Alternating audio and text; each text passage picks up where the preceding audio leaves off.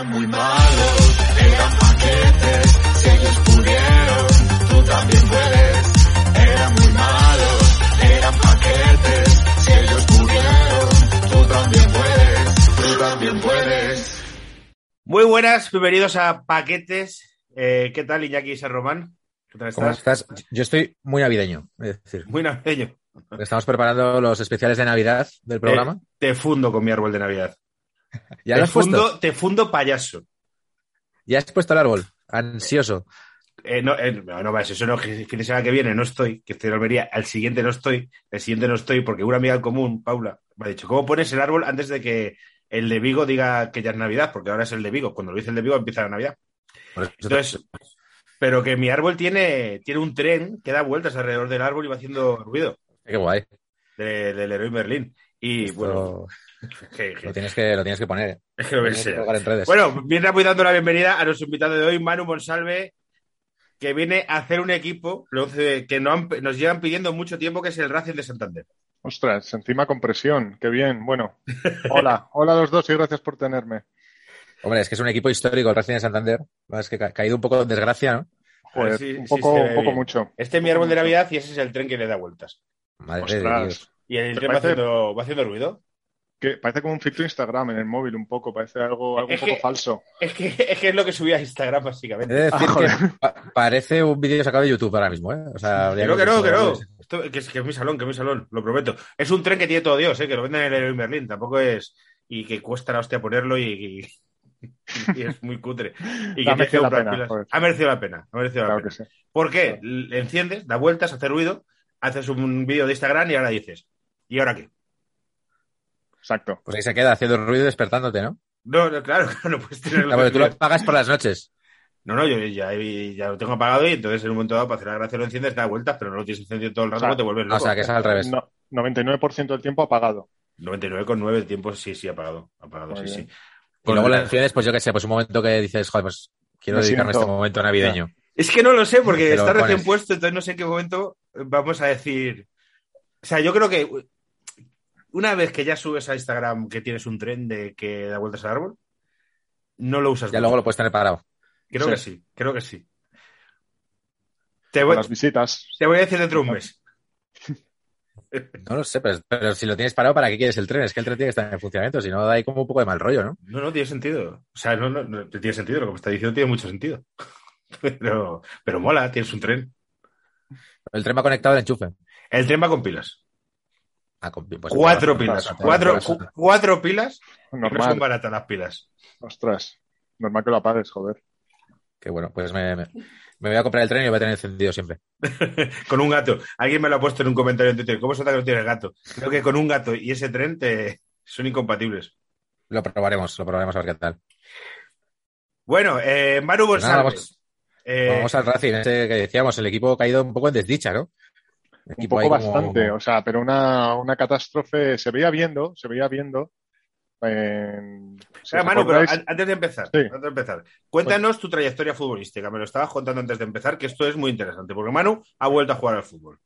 Después de, de una pandemia ha vuelto a jugar al fútbol. después de 15 meses de no jugar al fútbol, yo, yo llevo jugando al fútbol desde los 8 años, pero siempre juego en el equipo de los Escolapios de Santander, que tiene buen nivel, el Casa, donde empezó Jonathan Valle, por ejemplo. Y he sido probablemente el, el tercer peor defensa de la historia de Cantabria. Y, y lo recuperé aquí cuando llegué a Madrid y eso, llevaba 15 meses sin jugar al fútbol y fui este domingo pasado y duré 40 segundos. Rotura fibrilar de los gemelos ¿Qué dices? pero como un campeón. O sea, me la pasan, la tiro fuera de banda y al defender el saque de banda, plan. 40 segundos. Pero vamos, o sea, 40 segundos porque estaba la novia de un colega controlando el tiempo y cuando me salí me lo pasó bien por la cara. 40 segundos. ¿Qué te parece, Iñaki? Eh, jugar al fútbol con nuestra edad. Pues, claro, no te quería preguntar la edad. Por, por no... Es más joven, Manu es más joven que nosotros. Es de Por eso te 87. digo. de 87. De sí. 87, ¿no? Sí, es. Pues es que, pues ya está, o sea, ra- razón de más. Pero esto, bueno, me ha, esto me ha hecho todavía puedes mi, mi seguir verdadera intentándolo edad. varias veces. Sí, joder. No, no, en dos semanas ya me vuelvo. Me vuelvo al campo. Pero no, no, pero esto lo que me ha hecho es, joder, eh, nunca he tenido una lesión, jamás. Alguna, alguna torcedura de tobillo, movidas así, pero esto ha sido, o sea, 40 hace dos días jodidos, de dos días jodidos de, hostia, mi, mi carrera ha terminado. Habéis jugado Bueno. eh, el Kun Agüero y tú casi lo mismo este año. Prácticamente, prácticamente. Y con 34 retirarnos. años, con 34 años te ha pasado por primera vez lo que le pasa a Dembélé todas las semanas. O sea, Exacto. que tampoco... o Exacto. sea, que no, no, me, o mires, sea, tienes muy buena salud. Me estáis haciendo sentir muy bien con estas comparaciones, sobre todo con la del Kun. Podríamos retirarnos los dos ahora mismo, que ya se rumorea y se rumorea Sí. la mía. Y Podríais hacer un acto, un acto conjunto. sí, ¿Sois del mismo Verdad. año? No, el Kun es un año más joven que tú. no jodas. Sí, Bueno. sí. Pero ha tenido más, ha tenido más tralla, un poquito más de tralla que yo. O sea que. El Kun Bueno, y Alves es uno más, ¿no? Porque Alves también se va a romper, pero, pero es uno más. Tampoco nos vale. No, no, no. Alves, Alves a, a Manu le saca que, que pollas uno más. Alves a, a Manu le saca como Alves. Alves tiene 38, 38, es verdad. Alves está más Pero- cerca de mí que de, que de Claro, claro. Alves le saca cuatro años a, a Manu. ¿Qué cojones uno más? Si Pero Alves, o sea, cuando leí la noticia, yo dudé mucho si volvía de jugador o ya incorporaba cuerpo técnico, pues ya como un Sergio o tal, de, porque me pegaban las dos cosas perfectamente. ¿eh? Tú sea, contabas Senabre que, es- que, que se lo dijo su novia, que es como devuelve a Alves y le dijo, hostia, ¿en qué puesto? O sea, en plan, a venir de, de director técnico y tal. sí, sí. Total, total, joder. Así que nada, pues todavía tienes, todavía tienes carrera por delante. Sí, sí, asombraré al mundo. Claro Totalmente. que sí. Bueno, va- ahora sí, vamos con, después de repasar la trayectoria futbolística de nuestro invitado, porque claro, hay que presentarlo. Podemos, podemos ir al Racing de, de Santander, que eh, ha sido justo eh, decir que íbamos a hacer prueba con Manu y nos ha invita- enviado un oyente, un 11 de paquetes del Racing al, al mail y tenemos, Hostia. Iñaki, que leer los mails. Esto para, para hoy no, pero para la semana que viene, que podemos hacer un programa tuyo juntos, podemos meter los mails, que hay unos cuantos. Hay cinco o seis. Si es que además, de hecho, hay algunos que, que estamos preparando eh, programa especial. O sea, quiero decir que había varios equipos, había- estaba el Sporting, había varios equipos más, que queríamos basarnos en eso para hacer un programa, no solo un compiladito. ¿Por dónde empezamos, Manu? Joder, pues eh, yo lo primero que quería hablar es del Racing en el sentido de que siempre ha sido un equipo segundón. Incluso cuando hablas de equipos segundones de la liga, de equipos que siempre han estado allí, equipos que, que se han mantenido siempre en mitad de tabla históricamente, el Racing, en la, lo estaba mirando esta mañana, en la clasificación histórica de puntos de la liga está el decimoquinto. Joder. O sea, como que siempre estaba ahí, siempre está con eh, Valladolid, Osasuna, Málaga. Pero cuando empiezas a pregun- cuando preguntas a alguien por los equipos modestos de la liga históricos, nunca sale el Racing. O sea, este segundón está en la lista de segundones. Entonces, Pero porque, claro, ya lleva mucho, ya lleva como el suficiente tiempo desaparecido, ¿no? Yo creo que Osasuna estuvo a punto, o sea, de este momento de que bajas y la gente se olvida de ti, este momento coco, vamos a llamarlo, que es como que ya llevas ya ocho años en segunda y entonces ya tu recuerdo se evapora. Y el Racing yo creo que le ha pasado eso, ¿no? Que los que estamos un poco más teditos, en los 90 era, era el décimo, por excelencia. Pues es o sea, que- era como el equipo de Sí, lo que sí. tú dices. Bueno, y décimo ya era, ¿eh? O sea, décimo es la segunda mejor clasificación de lo que yo recuerdo. No, no, siempre eso, salvándose cinco jornadas antes del final, cosas así, pero ya lleva casi 10 años, ¿eh? Bajó en, la, en 2011. O Por eso. sea, Sí, lleva sí, 10 vale, pena. años. Hace Sí, ya sí. que. Joder. Luego contaré un poco de las circunstancias porque es de, es de, es de película. Todo Vale. lo que fue el verano del año 2011 fue una salvajada. Una Vale, vale, salvajada. vale. eso Yo recuerdo al Racing jugando la UEFA, no recuerdo qué año, pero yo recuerdo el, eh, el Euro Racing. El Euro Racing. contra Manchester City, ¿no? Creo que, que El- empatasteis y ¿quién se salió en ese partido? ¿Colsa? ¿Puede ser? Colsa, Colsa marcó un golazo contra el PSG. Bueno, es que le tocó un equipo al Racing Ah, que un grupo, le tocó el grupo A al Racing, que lo ves ahora, era el, el 20, el Salke 04, que tenía Neuer, tenía Rakitic, la Foquita Farfán, y le tocó el Manchester City y el PSG. Hostia que puta. obviamente, Es un grupo de Champions más el Racing. Sí, sí. Que obviamente en aquella época, pues joder, el, el PSG que tenía como estrellas a Yuli y a Kezman. Y el Manchester City tenía a Robinho. Y a Caicedo que nos metió el gol que nos dejó fuera. Se quedó fuera el Racing por un gol a favor. Joder. Fíjate. Sí, Sí. sí, bueno, pero el, el City empezaba ya, ¿no? O sea, ya había, ya había jeque por ahí, yo creo, o algo así. Yo creo que fue al año pasado, al año siguiente, el año siguiente. Estaba, eh, me he visto la alineación un poco y de los que luego triunfaron en esos años 2010 tal, estaba Bellamy ya, estaba Schmeichel que creo que jugó Ah. un par de años antes de irse al Leicester, pero no, no había ninguna superestrella. Pero bueno, o sea, que, o sea, contra el Racing en UEFA, ¿qué le vas a hacer? Además, en el Racing, en la temporada anterior fue la buena, que jugó con Marcelino, de entrenador, y ahí eh, se había ido ya la temporada anterior, se había ido al Valencia, pero se armó un equipazo que te cagas. Vino Chité, Chité, un delantero belga, guineano, y Comunitis, joder, nos hizo olvidar un poco a Zigic, y entonces se formó un equipo que quedó sexto y Marcelino al año siguiente dijo que se piraba al Zaragoza a subirlo de segunda a primera por algún motivo, Es verdad, es verdad. Por dinero, por dinero. Seguramente. claro, claro, por dinero. Y con él se fueron la mitad, se fue Dusser, se fue Garay. Es Y- que este, este año no. eh, ¿Qué año es? ¿El año 2005-2006 o 2007-2007? Do- El del que jugó la UEFA el 2008-2009. Claro, 2008-2009, que es eh, el. que es la clasificación del 2006-2007. No, no, Exacto. no, entonces- 2007-2008. Eso. Es que yo recuerdo, recuerdo a Garay, cuando el Real Madrid que de las que le mete al Madrid, pueden ser dos goles de penalti. Dos de penalti, sí. Eso es, eso es. Y luego es. Zigic también le mete un gol al Madrid, yo creo, eh, no sé si ese año o después cuando vuelve, no sé, por ahí. Pero sí, sí. Yo ese, ese partido me acuerdo verlo en el colegio mayor, joder. Quedamos, claro, eh, 300 personas del Madrid contra mi colega y yo del Racing. O sea, pero bueno, oye, todo se, todo se perdonaba ahí.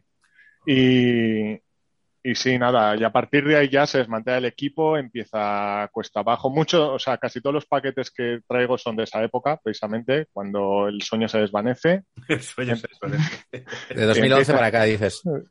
No, más bien de 2000, hay alguno de 2004, pero de 2007, 2008. Claro, Vaya, de, ¿no? 2000 de 2011 ahora puede coger a jugadores que han estado segunda B que no que digamos quiénes son esta gente. De 2011 para acá tengo uno, porque sí que es cierto que, o sea, yo no soy nada del del fútbol y lo- eh, al Racing le sigo, pero vía el lunes. Cuando me despierto, leo lo que ha hecho y, y ya está. No recomiendo a nadie verse un partido de segunda Porque B. el, sea, Racing. ¿dónde está ahora?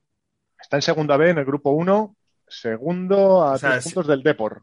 Que está el Depor, en segunda bien. B también. Segunda La B, que es la Primera, re- primera Federación Footers. La, la, la Ferfer, sí, perdón. Joder, macho, es que eso yo no podían poner puesto un nombre más, más guay. O sea, es la primera First Footers, O Refer, que o es, la, re- que, es la, que es la segunda B. Luego la tercera es la segunda FEF y la ter- Vale, vale, vale. Sí, está como en la, en la- en la inferior a segunda división, ¿no? Pero fíjate que el grupo está Sí. de por primero, Racing segundo, Logroñés tercero, ¿eh? O sea que es Sí, sí. bastante. No, no, hay, cuatro, hay creo que seis o siete equipos a cinco puntos, algo así. Sí, sí, Pero bueno, también mucho- es típico en la segunda B que hay equipos que han caído que todavía intentan mantenerse y, y nada. Y, el, y ya para acabar con la situación del Racing, bueno, el Racing se declaró en 2011 en concurso de acreedores, en julio. O sea, que fue muy sonado porque era como que era la época, si os acordáis, que se empezaron a destapar muchos líos de clubes con Hacienda, que parecía que iba a ser estallar la burbuja tal, y pues le tocó al Racing. Y, y nada, tampoco tenía una deuda muy tocha, eran 12 millones, yo creo, lo que declaró en concurso. Y todavía no ha recuperado, todavía no ha recuperado. Se suponía que el año pasado iba a terminar de pagarlo, pero al bajar a segunda B, no, bajó a segunda B hace dos años y, y la federación te da una ayuda, creo que es de un millón y medio de euros. También va en concepto de si el club es histórico, cuántas temporadas ha estado y tal y cual. Con esa temporada, se, con esa ayuda se salvó un poquito, pero, pero sigue en números rojos. Lleva, aunque le está apoyando un- una empresa tecnológica cántabra, que se llama Fitma o Pitma, no me, no me acuerdo, sí que lleva como cuatro o cinco años en números rojos y o sube a segunda este año o ya hay que convertirse en equipo regional totalmente. Joder. Pero ya como desmantelar cuerpo técnico, instalaciones, todas esas movidas. Pues qué pena. El dinero, es, claro. A ver, que bueno, ent- entiendo que hablaremos también del indio, ¿no? El presidente indio, este. Sí, sí, sí. Sí, sí, sí, es eh, casi lo que más tengo aquí. Que el otro día vi una foto de este presidente indio en el palco y al lado está Florentino Pérez sonriendo y al otro lado está Revilla fumándose un purazo. Tengo esa foto aquí en la pantalla ahora mismo, Y porque para inspirarme. Pues me llamó la atención el, el Revilla fumándose un purazo en el palco y diciendo que yo, yo no tengo muy claro la ideología política de Revilla, no sé si es un tío de izquierda, de derechas o de centro, de que sé que es. Pero, Pero he hecho, he hecho- he intentos. ¿eh? caiga. PSOE, ¿no? Eh, bueno, es- siempre ha estado alineado, está con el PRC, con el Partido Regionalista Cántabro, que además es muy gracioso, tú te lees los, los folletos sectores del PRC, las últimas elecciones, y todos son, eh, vamos a hacer una rotonda en, en, Me- en Meruelo, vamos a crear una radial en, O política real. en Mazcuerras, o sea, son todos es para gente del pueblo. Y nada, es un tío que ha estado siempre aliado con el PSOE y tal, pero fiel a su partido regionalista y no se ha bajado el burro. De hecho, creo que, eh, bueno, sí, entró en un escaño al Congreso. Es verdad. Otro en un escaño del Congreso. Pero no, está, no era él, ¿no? No era- No, no, no, no era él, no era él. otro No, no, es un, es otro, es otro mitiquísimo de la política cántabra. Que no recuerdo el nombre porque me la trufa, pero bueno. Y porque es un partido en el que están Revilla y sus minions, ¿no? Sí, eso, básicamente. sí. Básicamente, además Revilla lleva Claro. desde que se fundó o así, yo qué sé. Ha hecho, Mira- tío, mira, que yo llevo años en la televisión, ha hecho mucha más televisión que yo, ese señor, ¿eh? Pero muchísima más. Ha hecho televisión. encanta, sí, sí. Es decir, sumas todos los minutos que ese señor ha hecho de televisión, solo de hormiguero, te sale más que la carrera de muchos cómicos. De Más que en el Congreso, más que en el Congreso, yo creo, hasta en Sí, el sí. hormiguero, ¿eh? O sea, posiblemente. O le encanta y además no lo callas, entonces sabes que... vamos, que bueno, de hecho, es una gran alegría cuando venía todo es mentira, porque tienes como 20 minutos que no hay que escribir nada, porque sabes que va a estar él hablando y, y ya está. Hay individuos como Revilla, también me pasa igual con Mario Vaquerizo, que no entiendo el atractivo que tienen en pantalla. Digo, esto a mí no me parece nada atractivo para toda la bola que le dan. Yo creo que, yo Supongo- creo que supongo sí, que es como que se pasa, ¿no? Igual se pasa la rueda de, de estoy en el otro extremo de lo, del carisma físico y ya juego con todo lo opuesto. Pero es muy campechano, se moja de cualquier tema, ¿sabes? Yo creo que comunica bien, o sea, al final luego le ves el truco, ¿no? A veces de lo que está diciendo, pero, pero el tipo lo hace de manera como muy llana, parece un político diferente. O sea, yo, yo entiendo esta fascinación, que es verdad que a veces se ha pasado, y ha salido demasiado y ha sido como, hostia, me está cansando, ¿no? Pero bueno. Joder. Pero sí, sí, yo, yo entiendo. Y bueno, si- no sé si queréis que hablemos del indio y de. Porque a mí siempre me llama mucho la atención que el Racing sea como tan permeable a, Abra... a iba a decir. A Peterman, a este tipo de. Ah, bueno, es verdad, Una comunidad Yo que tenía, yo creo que habrá empresarios muy ricos y pasta. Entonces es como de hostia, ¿por qué nadie coge ahí un poco el. Tenía una escaleta yo aquí de primero hablar de, de Peterman y luego de, Venga, de Ali Siet, eh, pero Peterman creo que hablasteis, lo tengo por aquí, creo que hablasteis en un, en un paquete ya de él, ¿verdad? Hablasteis mucho más de la Bueno, Bueno, hablamos sobre todo de su etapa en el Alavés, porque fue Eh, eh, realmente lo que, hablamos, por eso se puede hablar y recordar, fue la relación que tenía Héctor Fernández con Peterman, que pues, el presidente del programa fue eso. Fue Eso, muy guay, Héctor ¿eh? Fernández, sí. No, fue un programazo, me acuerdo, jo, es que, qué tío. Sí. Eh, en el Alavés es que ya se desató. En el Racing apuntaba maneras, maneras estéticas, maneras eh, verbales, pero en el Alavés ya fue. Yo te- tengo dos citas del Alavés, cuando están en el Alavés ya, que las cito ya porque tal. Eh, que a, a sus eh, a los aficionados que le pitaban ya les llamo subnormales borrachos en el Alavés. Peterman en el Racing, bueno, pues eh, les hacía. Luego, luego os hablo un poco de, de cómo toreó en el Racing y toda la opinión que pública tenía en contra, pero en el Alavés ya como que se cansó. Y luego eh, hay una cita que cuando eh, se enfrenta con Luis Carreras, un jugador de, del Alavés, y le dice Peterman literalmente, eh, bueno, dice Luis Carreras que le dijo Peterman, el presidente Peterman se cagó en mis muertos, bueno, ¿vale? Bueno, hasta ahí. Y llegó a decirme que ojalá sus hijos se follen a los míos. Es como, Madre mía. o sea, que se entra en, o sea, que es como ya, des- o sea, derrapar el coche, pero Sí, sí, hay que hay muchos matices ahí. Hay matices homófobos, hay matices, hay muchos matices. ahí. Sí, sí, sí. O sea, me parece como, como la salida de tono redonda. O sea, si ya te tienes que, si ya tienes que insultar a alguien y tienes que quedar mal, porque con esto ya quedas mal de, de todo, eso es, pásate el juego ya directamente. No, a ver, eh, hablasteis un poco de la, de la carrera antes de venir al fútbol español, que Peterman es un empresario eh, nacido en Ucrania, pero californiano, y estuvo en los trials de Barcelona 92 en triple salto, me parece, o en salto de longitud o algo así, y gracias a eso tuvo una beca con la Universidad de Berkeley. Y a partir de ahí, pues ya pues lo puso en el currículum y todo para adelante. Luego hizo, hizo mucha fortuna porque se casó con la hija de un magnate indio o algo así. Y bueno, eh, entra en España y, y comprando el Palamos. Y ahí ya ficha a Chuchicos, que Chuchicos eh, lo dijo que fue su hombre de confianza en Palamos, Racing y a la vez. Que ponía el carnet, tío- ¿no? Vamos. Eh, sí, este O sea, su minion, el, el Robin de su Batman. Sí, sí, sí. Que, que, bueno, y lo hemos contado aquí, que está en un documental de, del Alavés en Movistar, que el tío eh, a día de hoy, o cuando grabaron ese documental, se dedicaba a ser perito de seguros de coches. Y el tío, el, el documental se viene abajo y dice, más o menos, se pone a llorar y se arrepiente de cómo se comportó, eh, pues lo que tú dices, el perrito faldero. Es decir, tío, de entrenar en primera a ser perito, que es un trabajo muy digno de perito, pero quiero decir que de dónde vienes. Pero ¿cómo se conocerían? Es que no me, no me lo quiero ni imaginar. Pues yo, fíjate, creo que Chuchicos era jugador del Palamos, puede ser. Puede ser, ¿eh? Creo que Pues, Chuchicos era, te lo voy a mirar. creo que pues era uno de los jugadores del Palamos. es la mejor opción que se me ocurre para pensar en cómo se conocieron. O sea que No, no, no. Era, era entrenador del Palamos, pero claro, entrenador del Palamos 2002 era cuando llega Peterman. Pues no sé cómo se conocería. Pues igual, pues si era el entrenador, pues ya está. O sea, el tío llegó, este es el entrenador y le dijo, oye, voy a entrenar yo. Era realmente un tío, Claro. era- se le tenía cariño en Santander, o sea, era un tío muy majo y se le veía, o sea, más o menos toda la afición veía el tejemaneje que había ahí, se le veía que era el testaferro, el cabeza de turco y, y que el tío, pues, ¿qué va a hacer? ¿Qué le va a hacer? Cobraría su dinero y listo. Pero bueno, en 2003 eh, Peterman eh, compra el 24% de las acciones del Racing, pero sigue de presidente del Palamos. O sea, ya empieza ahí a hacerse sus cortijos en el fútbol. No sé qué plan tenía este a largo plazo. Pero bueno, al parecer luego su esposa le cortó el grifo y es cuando se tuvo que pirar. Esa temporada eh, salva al Racing del descenso. Pero ya en septiembre se pira porque, bueno, porque tiene deudas con Hacienda, le reclama, me parece que 7 millones de, de euros, no sé si en ese año o ya después en el Alavés y ya se pira de vuelta a California. O sea, en, en el Racing está solo unos meses.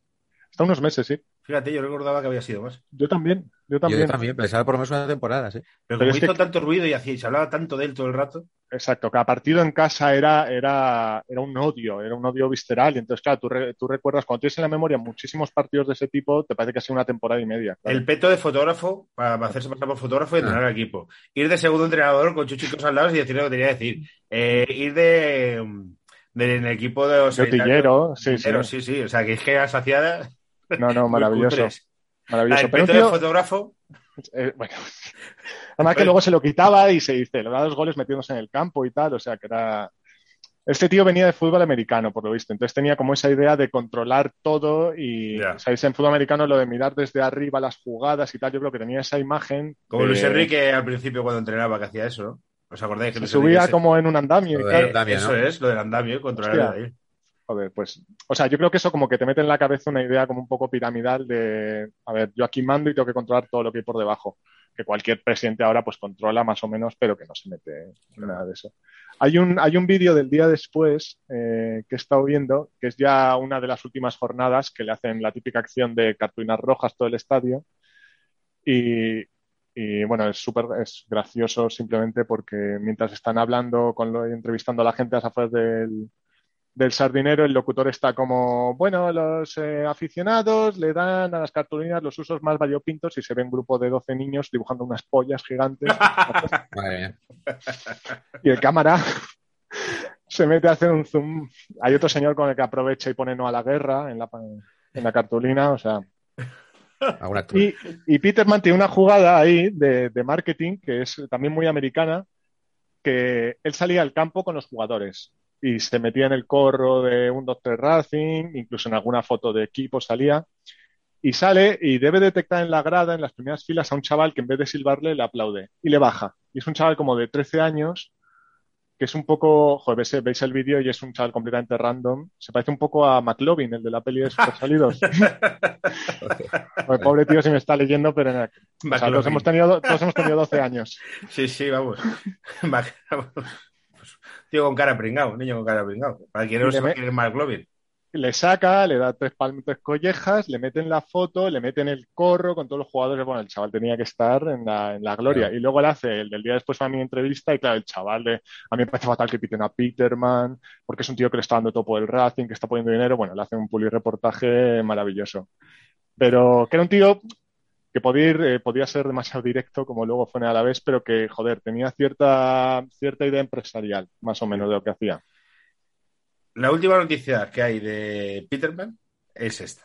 El ex dueño del Alavés, Peterman, simuló una amenaza de ETA para saquear 2,1 millones al club como gastos de seguridad. Sí.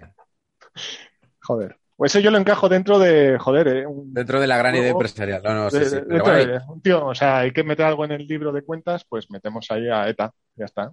Lo- ah, sí, claro, lo, lo clásico de por aquí.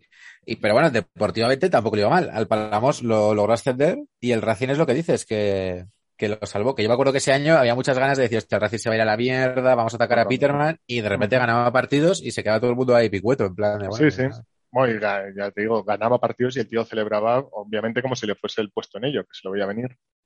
Bueno, la, la última noticia que tengo yo de Peterman es que su hijo, se llama Nikita, Nikita Peterman, se presentó al Congreso por California con el Partido Republicano, con un 9% de los votos. Nos ha comido una mierda.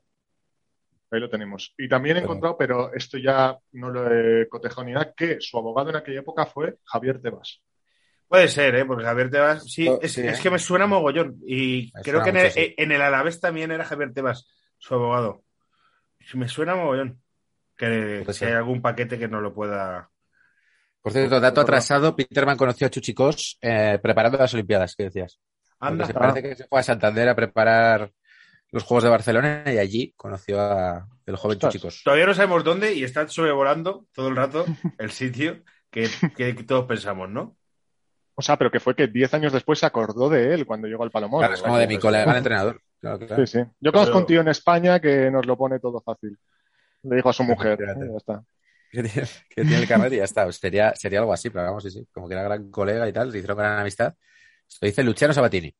Son como medusas, no tienen ni cerebro ni dientes. Frase de Dimitri Peterman hablando de su oposición en el Racing de Santander. Sí. Las medusas, joder. Sí, sí, sí, sí. Bueno, pero tenía, tenía un poco este carisma del tío bruto. Luego en Alavés ya hemos dicho que, se le fue completamente a olla, pero te iba, me acuerdo, salía a las ruedas de prensa con unas camisetas de tirantes de pana, como militares, verde oscuro. O sea, y encima eso llevaba una gabardina. Se quitaba la gabardina en la rueda de prensa, entonces todo, todo, todo lleno de pelo, todos los brazos, tal. O sea, era un tío que, que realmente impactaba. Y esto lo enlazo porque eh, si quieres hablamos del indio. Voy a decir una cosa de Peterman por si la gente Sí. no ha escuchado el programa que hicimos de Peterman. Héctor Fernández nos contó una cosa que es que Peterman, porque que a veces dicen algunos eh, comentarios, es que os repetís con las cosas, pero como van llegando oyentes nuevos, bueno, básicamente es que Héctor cuenta que Peterman le amenazó con difundir que se estaba acostando con hombres a la pública, o sea, como filtrar a la prensa que esto se acostaba con hombres. Y Héctor lo vino a decir primero, eso no es malo, es mentira, pero no es malo. Y a, mi familia le va a dar igual, porque lo que quería es eh, sacar el bulo de que Héctor era homosexual para que la familia de Héctor eh, reaccionase en contra de él. Una cosa delirante, delirante. Y como vio que a Héctor se la pelaba, plan, bueno, pues a mí si quieres decir que me comí un rabo, pues mira, pues, pues muy bien, chico. ¿Qué más da? Este era Peter Pan. Es que recuerdo eso como. Por eso decía antes lo de los tintes homófobos de mis hijos se van a follar los tuyos. Supongo que sería un Totalmente. tío. Sí, sí, sí. eh, con- que era más de Ucrania que de California, ¿no? Creo que- Sí, tío. Sí, Y sí. el, y el Bueno. indio que tampoco estuvo. ¿Cuánto estuvo el indio? El indio Medio estuvo meses también. El indio estuvo meses. Joder. Pero, pero donde, donde Peterman era como una peli de, de Cronenberg, eh, Alicia era, era más, era, era Berlanga, totalmente. O sea, o sea, lo de este tío desde el primer minuto hasta que se. O sea, fue como un como despertar de un sueño de cómo es posible que hayamos estado tres meses, o cinco o seis los que fueran, pero tres meses eh, viviendo bajo este influjo asiático. O sea, este hechizo que nos ha hecho este señor. Este señor, eh, solamente con leer la Wikipedia ya tienes, tienes para rato, es larga la Wikipedia en español. Este tío no se sabe dónde nació. Eh, ha habido muchas fuentes, la BBC se ha investigado, no se sabe cuándo nació. La única fecha así concreta la da el diario Montañés, eh, en el 73. No se sabe dónde saca el dinero. El tío siempre decía que su familia había estado envuelta en negocios como de préstamos ahí en su ciudad natal de la India, no sé qué. Luego también se rumoreó que podía ser de, los colonos ingleses que habían sido colaboracionistas con ellos y tal. En fin, un trigo muy limpio esta familia. Y, bueno, funda una serie de empresas con sede en Bahrein, que no van a mucho tampoco. Bahrein las intenta desmantelar cuando ve que ahí no hay trigo limpio. Y en su empresa, que se llama Western Gulf, eh, trata de comprar en 2010 el Blackburn Rovers, con la excusa de que Alicia siempre había sido fan desde pequeño de los Blackburn, algo completamente lógico, pero no le dejan, no le dejan por lo que sea, no sé. Y al año siguiente, en enero de 2011, estando Perní en la presidencia, que si nos oye algún paquete del Racing, ya hablar de Perní ya se va a poner al presidente de aquella época y fue el que llevó al Racing a la ruina absoluta y total, llega a Santander en avión privado Al aeropuerto de Parayas, que ahora es Severiano Ballesteros.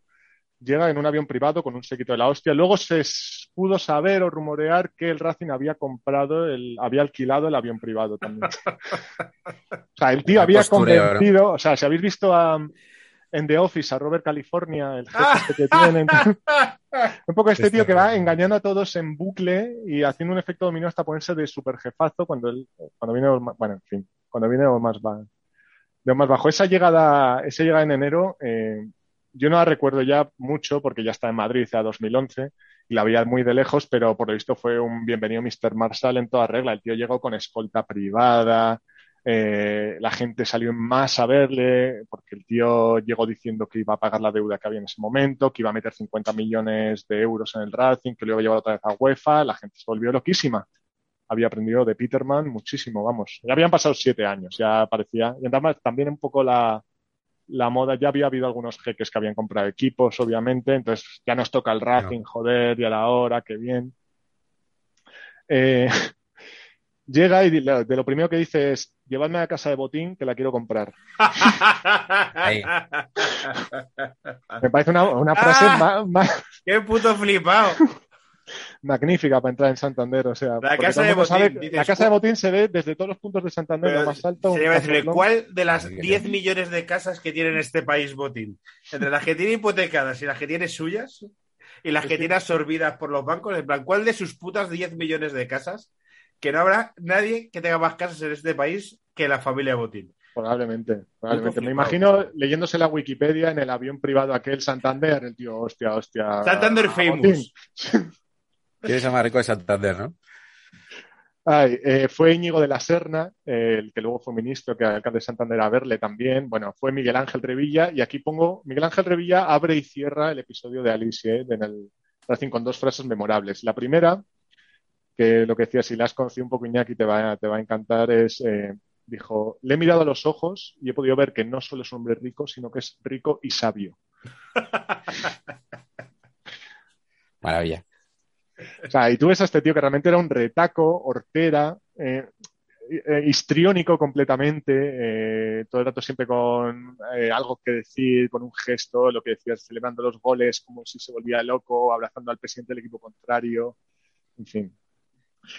Llega- Abrazando al presidente del equipo contrario. Es, ver- es verdad, tío. Eso cuando fue, con- no, con- no sé si fue contra el Villarreal o Sí, sí, con montaba el- unos shows increíbles, sí, sí, no, no, Sí, no, sí, era sí, como hiperfan el hombre, sí, sí. En la foto que, que creo que has visto, Álvaro, sale con la bufanda del Racing, que Ah, bueno, sí, que, sí, no sí, es, sí. Que, que es normal que un presidente tal, pero sabes, en un, que va- me hace- me Málaga hace Racing, gracia, pues tampoco, ¿sabes? pues está Florentino en una parte del palco que le mira con una cara como el que va al zoo, ¿sabes? Sí, sí, sí.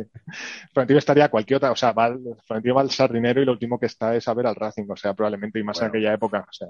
Pues, pues sí, sí, sí. Y le toca a este tío al lado que solamente estaría dando codazos, intentando hacer algún negociote con él y tal.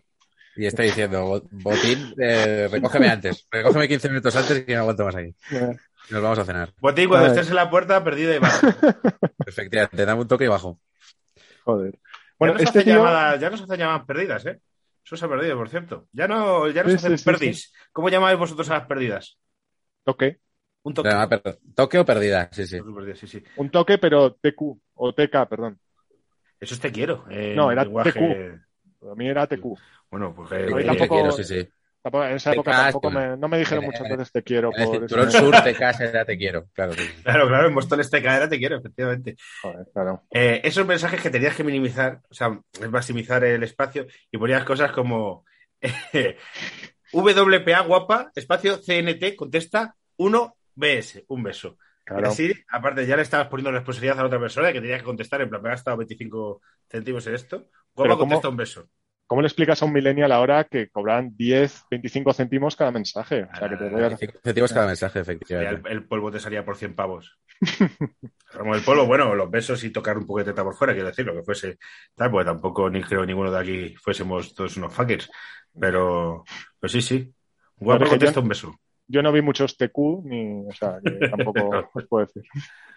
Bueno, este tío Bueno. eh, ficha a Marcelino de nuevo y ficha a Giovanni Dos Santos.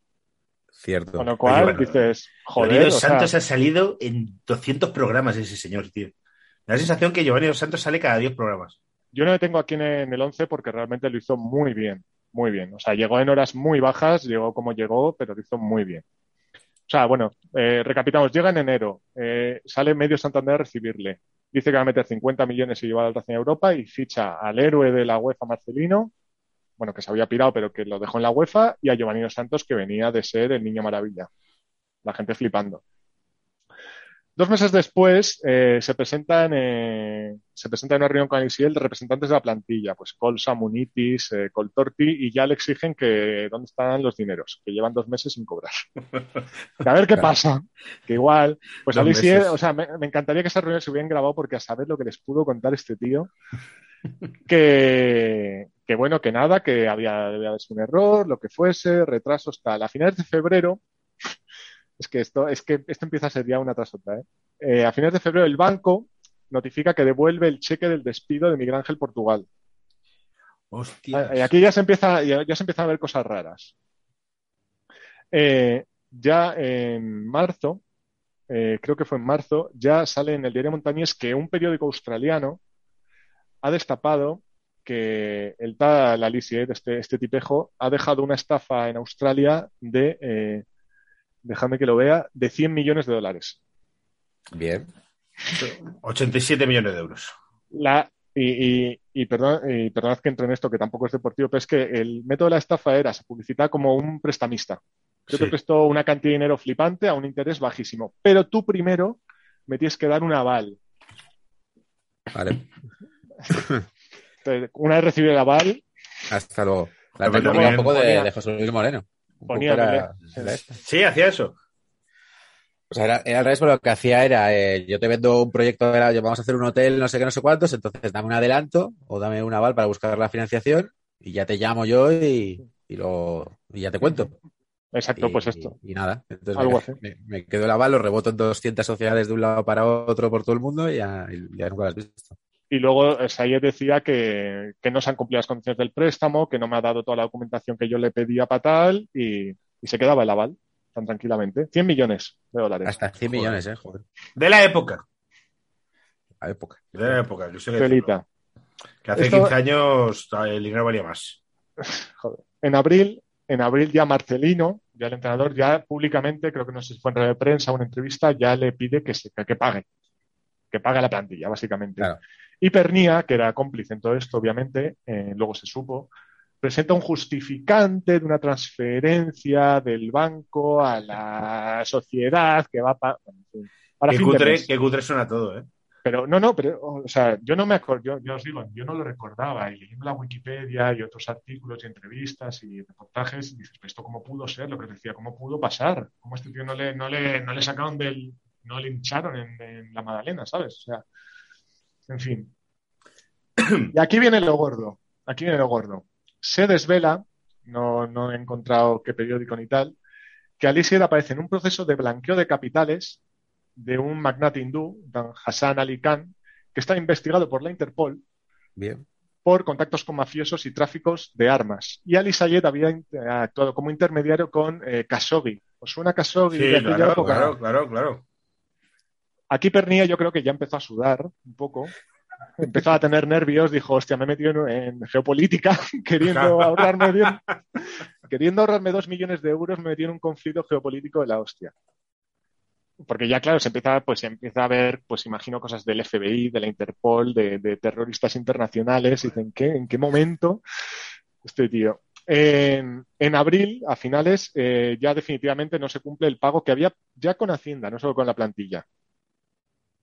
Y se desvela ya a finales de abril, mayo, que el plan original, esto fue como un rumor, pero luego ya fue tomando forma, de que Alicia siempre se había presentado como un amigo personal de la familia real de Bahrein, casi como familiar, a base de cuñados y con cuñados, pero que en realidad era simplemente un emisario que había mandado, recordad que la empresa original había estado en Bahrein, que la había mandado simplemente para comprar barato, vender caro, el Racing. Que en mayo se iba a personar la familia real de Bahrein como los compradores, pero que la primavera árabe no les impidió muchísimo- viajar. Muchísimos matices en todo lo que estás contando, tío. Es que, claro, claro, de repente hemos pasado de, de Revilla recibiendo a un hombre en un aeropuerto con unas anchoas a un conflicto internacional, Khashoggi y la Interpol, el ISIS y, y David Duchovny llegando allá identificándose. O sea, es Exacto. como- O sea, o sea, eso, yo me imagino ya es, eh, dos tíos de, del FBI o de la CIA llegando a la puerta de Pernía, el tío recibiéndose en calzoncillos, yo que sé, y, joder, o sea, tenía, imagínate. Bueno, total, el tío ya se pira, desaparece completamente a finales de año, eh, desaparece, no se sabe, se montó en su avión Huye privado, directamente. con el Racing y huye.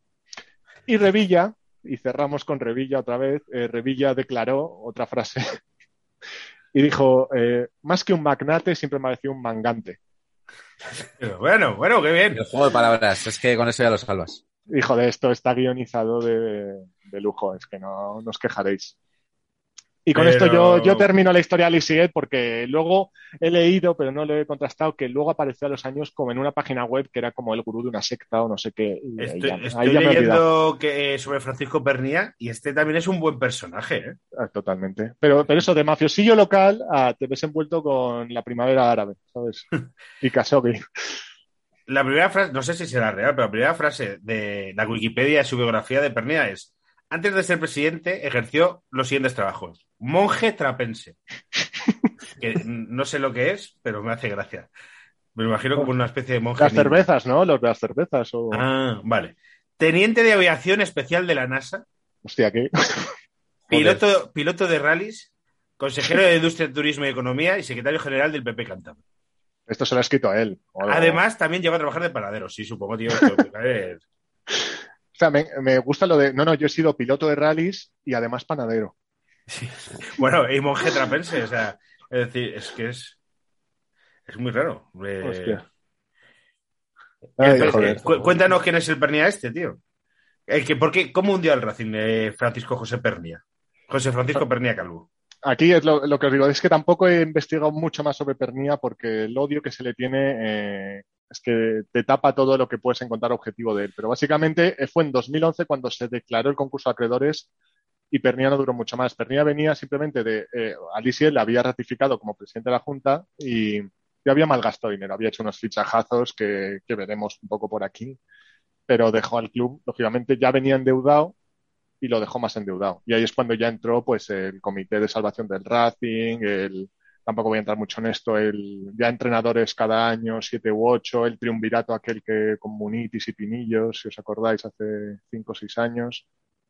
Pero yo creo que no sé si este señor a día de hoy está en la cárcel. Está en la cárcel, o está Claro. sentenciado a prisión, no sé si en la cárcel. Claro. Hubo una sentencia de cuatro años de cárcel eh, Sí, sí. el 17 de abril de 2020. Ma- Mala época, porque con el coronavirus recién empezado. que a lo Claro. mejor tal. Pero.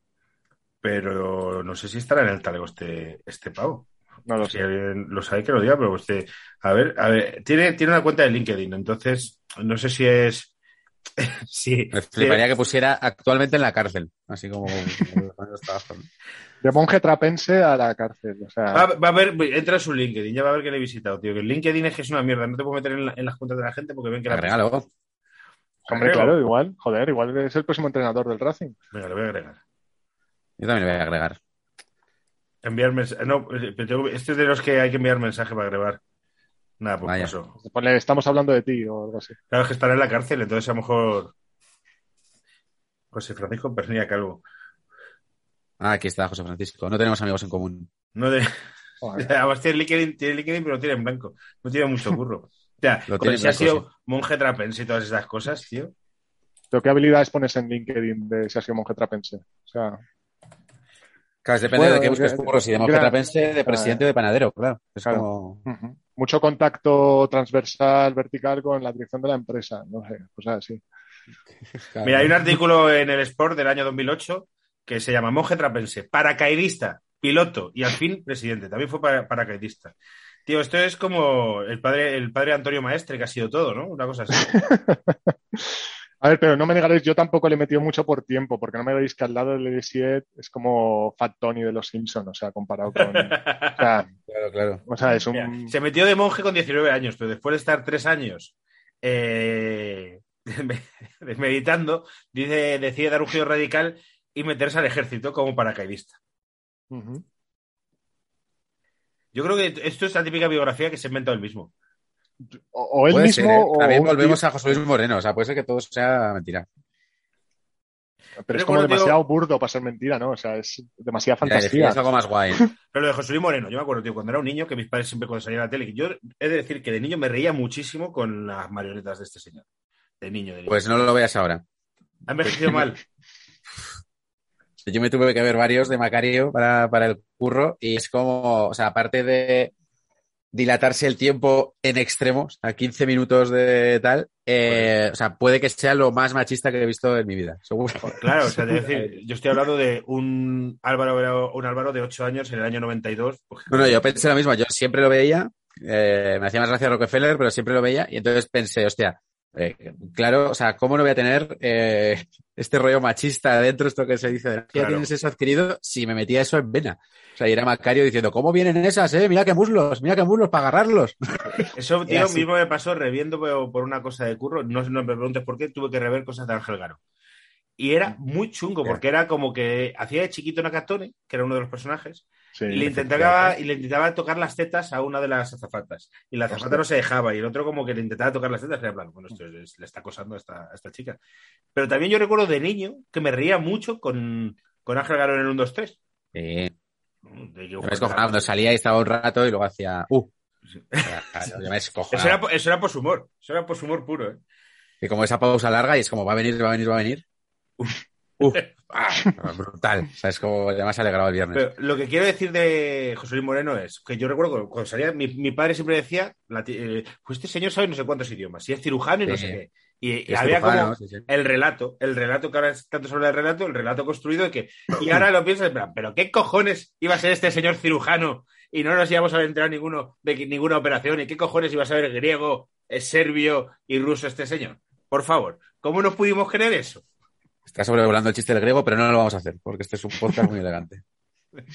No, era bien. checo, el que le gustaba era el checo, el checo con el que vivía, el Martín. Bueno, el checo es increíble. Ese personaje secundario es brutal. Tío, tiene una historia. El señor ahora pasa de todo y vive con su mujer en la República Checa, pero que ha sido testaferro y. y- Bueno, ¿sabes está cuál? bastante pringado, ¿eh? a ver si se puede demostrar, pero el tío tenía socios un hombre, o sea, de- acusaba pero de salía de actor, salía de actor en las sopa bobas matrimoniadas, en las.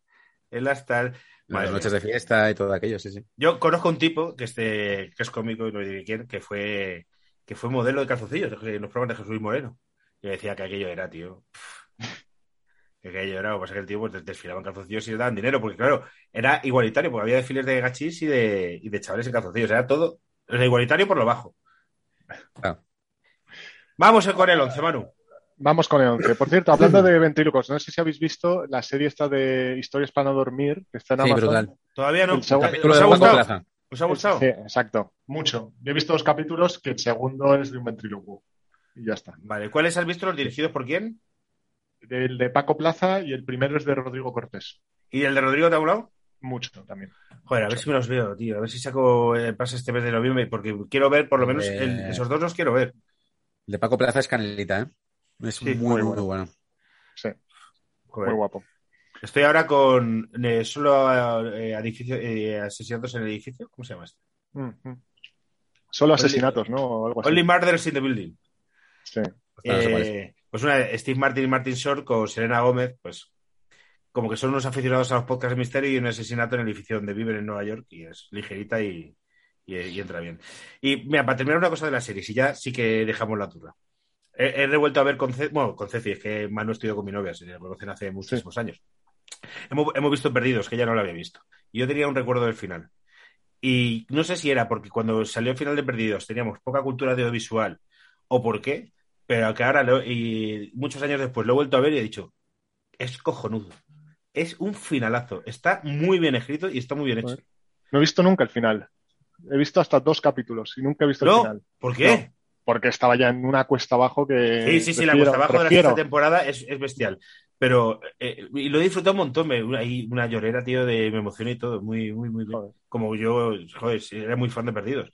Y tenía como esa espina clavada y decir, tío, la re- eh, yo no sé, I- Iñaki, ¿es porque tenemos más cultura audiovisual ahora? Que es porque No, tengo o sea, más años. No sé, lo tenía que ver ahora. Yo recuerdo en su momento que, que fue una serie que intrigaba mucho y de repente yo hice un clic del rollo de es que no te van a solucionar ningún misterio. Entonces, eh, como el 90% de los espectadores de esa serie estaban adictos como a la heroína, en plan de lo voy a ver cada jueves porque me lo van a contar, me lo van a contar y no se lo contaban Y- la y daban- frustración era gigante. Sí. Te daban un piquito más, te dan un Pero piquito más. ahora yo lo he visto Y abrían con- otra puerta y abrían otra puerta. Entonces yo hubo un momento que ya disfruté de un género que me encanta, que es el de los girazos. Entonces fue como, Claro. bueno, lo voy a ver sin, sin intentar montar el puzzle completo. Dentro de eso, pues el final me pareció, bueno, que, que lo cerraron ahí. Tampoco, ahora- pero claro, o sea, ni me llegó a emocionar ni nada porque es que yo no tenía ya ningún vínculo con ningún personaje. Era todo una especie de ver una estructura narrativa sorprendente, pero el me da un poco más el igual. panenquita, no sé. el panenquita de perdidos.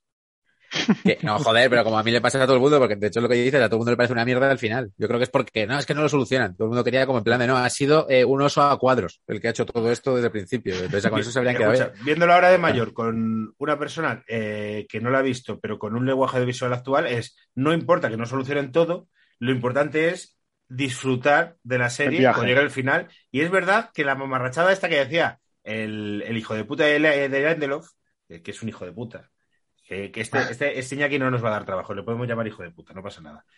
Eh, pero tiene razón, El- eh, ahora le doy la razón. En casi ¿Lo que 2022, decía? pues que al fin, lo, lo importante no es el final, lo importante es el viaje. Cuando la gente decía, al final es una puta mierda, pues decía, pero ¿cuánto lo has pasado estos seis años? Y decía la gente, ya, ya, ya. Pues, pero ahora lo piensa y dice, pues tienes razón, chico. Estos seis años. Bueno, pues es un poco lo que te digo yo, que realmente era como una especie de, bueno, pues ir disfrutando del... Entonces, ellos mismos entonces- reconocieron que no sabían a dónde iban, ¿no? Que ellos empezaron con el plan de hay que hacer una serie en una playa, no sé qué, o sea, un poco de, bueno, ya, ya iremos tirando. joder. Manu, No sé. ya podemos, ya podemos fútbol. nos metemos con la plantilla, ¿no? Eh, mientras la hacía me he acordado de, de- creo que fue el de la Almería, el invitado que tuvisteis que dijo, César. mira, yo voy a, yo voy a poner los paquetes en malos, graciosos y que me caen mal. sí, sí, sí. exacto. ¿Qué es lo que hay que hacer? Efectivamente. Son la- Efectivamente. las tres categorías.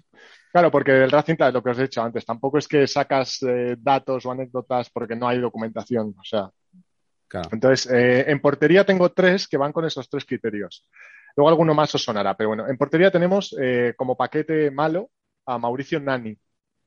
Mauricio Nani llegó del Wanderers uruguayo en 2004, por algún motivo que se desconoce todavía, y se piró en invierno.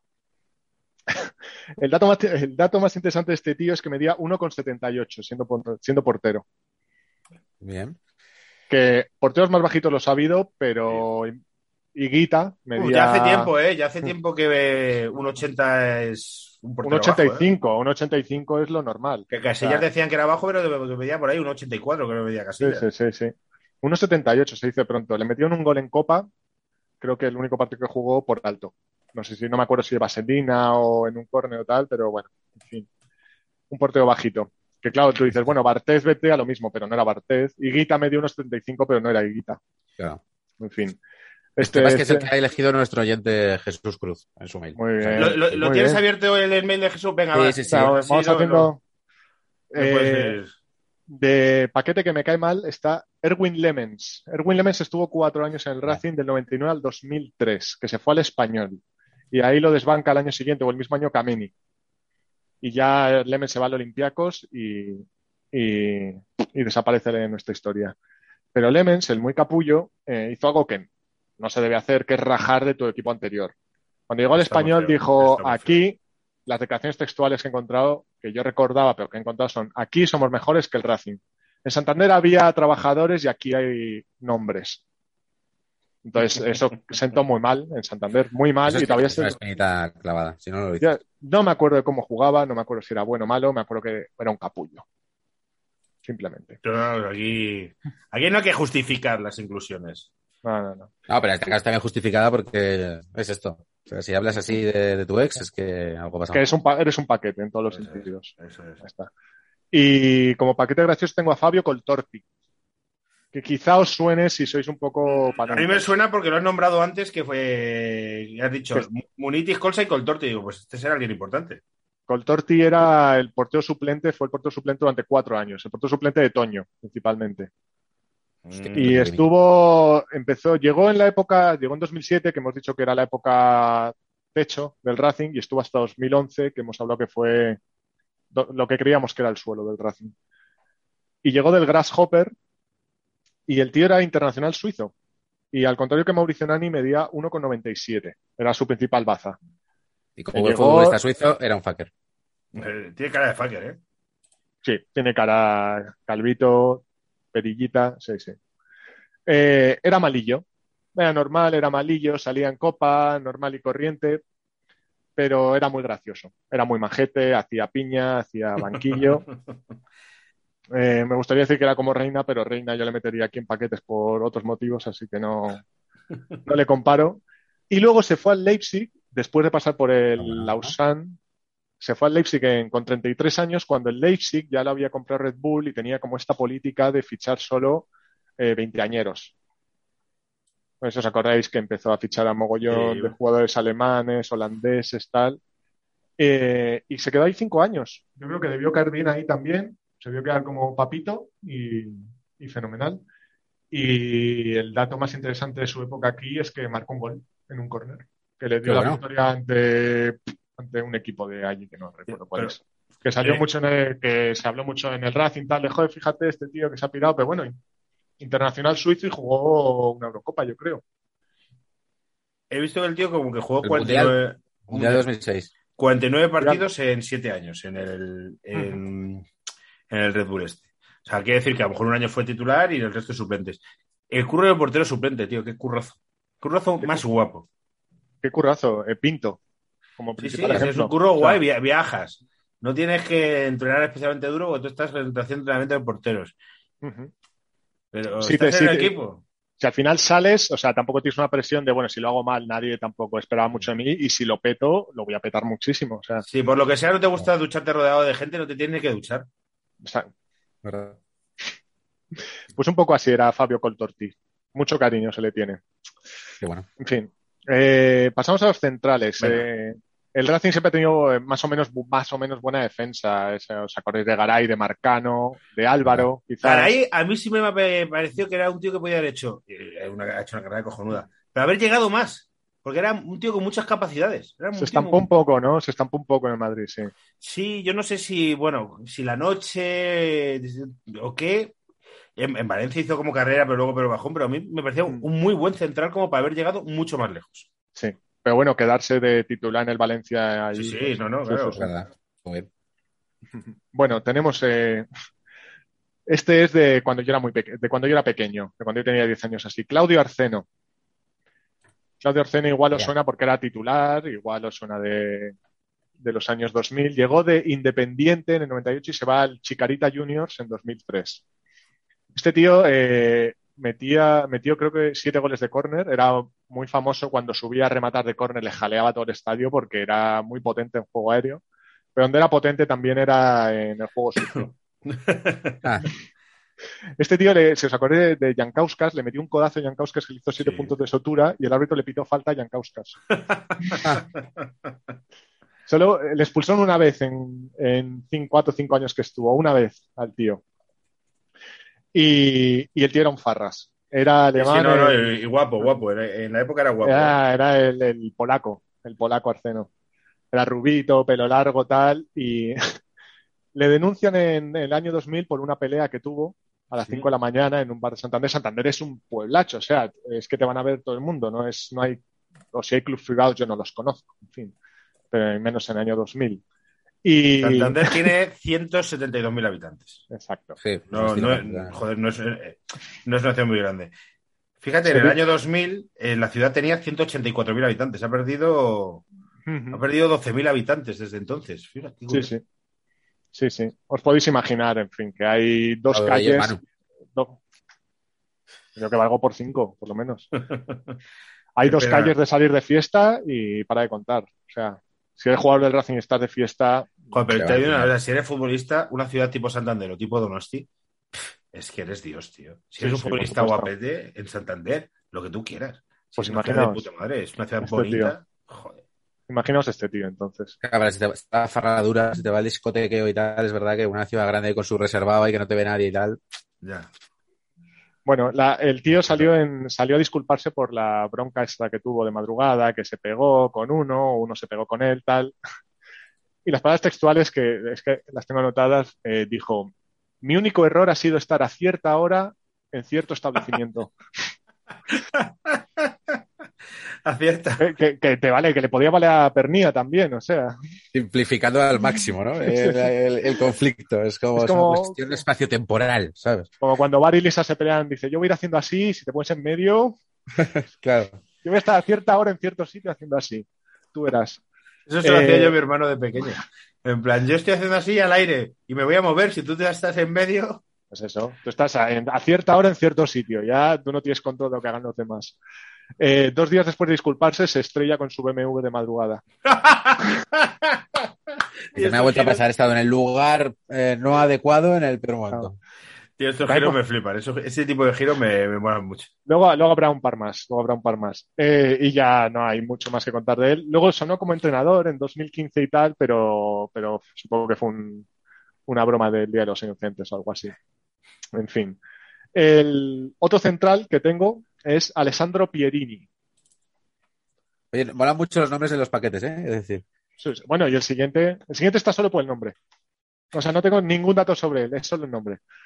Alessandro Pierini, eh, italiano, llega del Udinese en 2004 y viene con 31 años, pero con la idea de que había sido internacional. Aquí se le vende como internacional italiano. Y entonces, joder, hostia, defensa Oh, oh. italiano internacional 2004. En el Racing compráis cualquier cosa. ¿eh?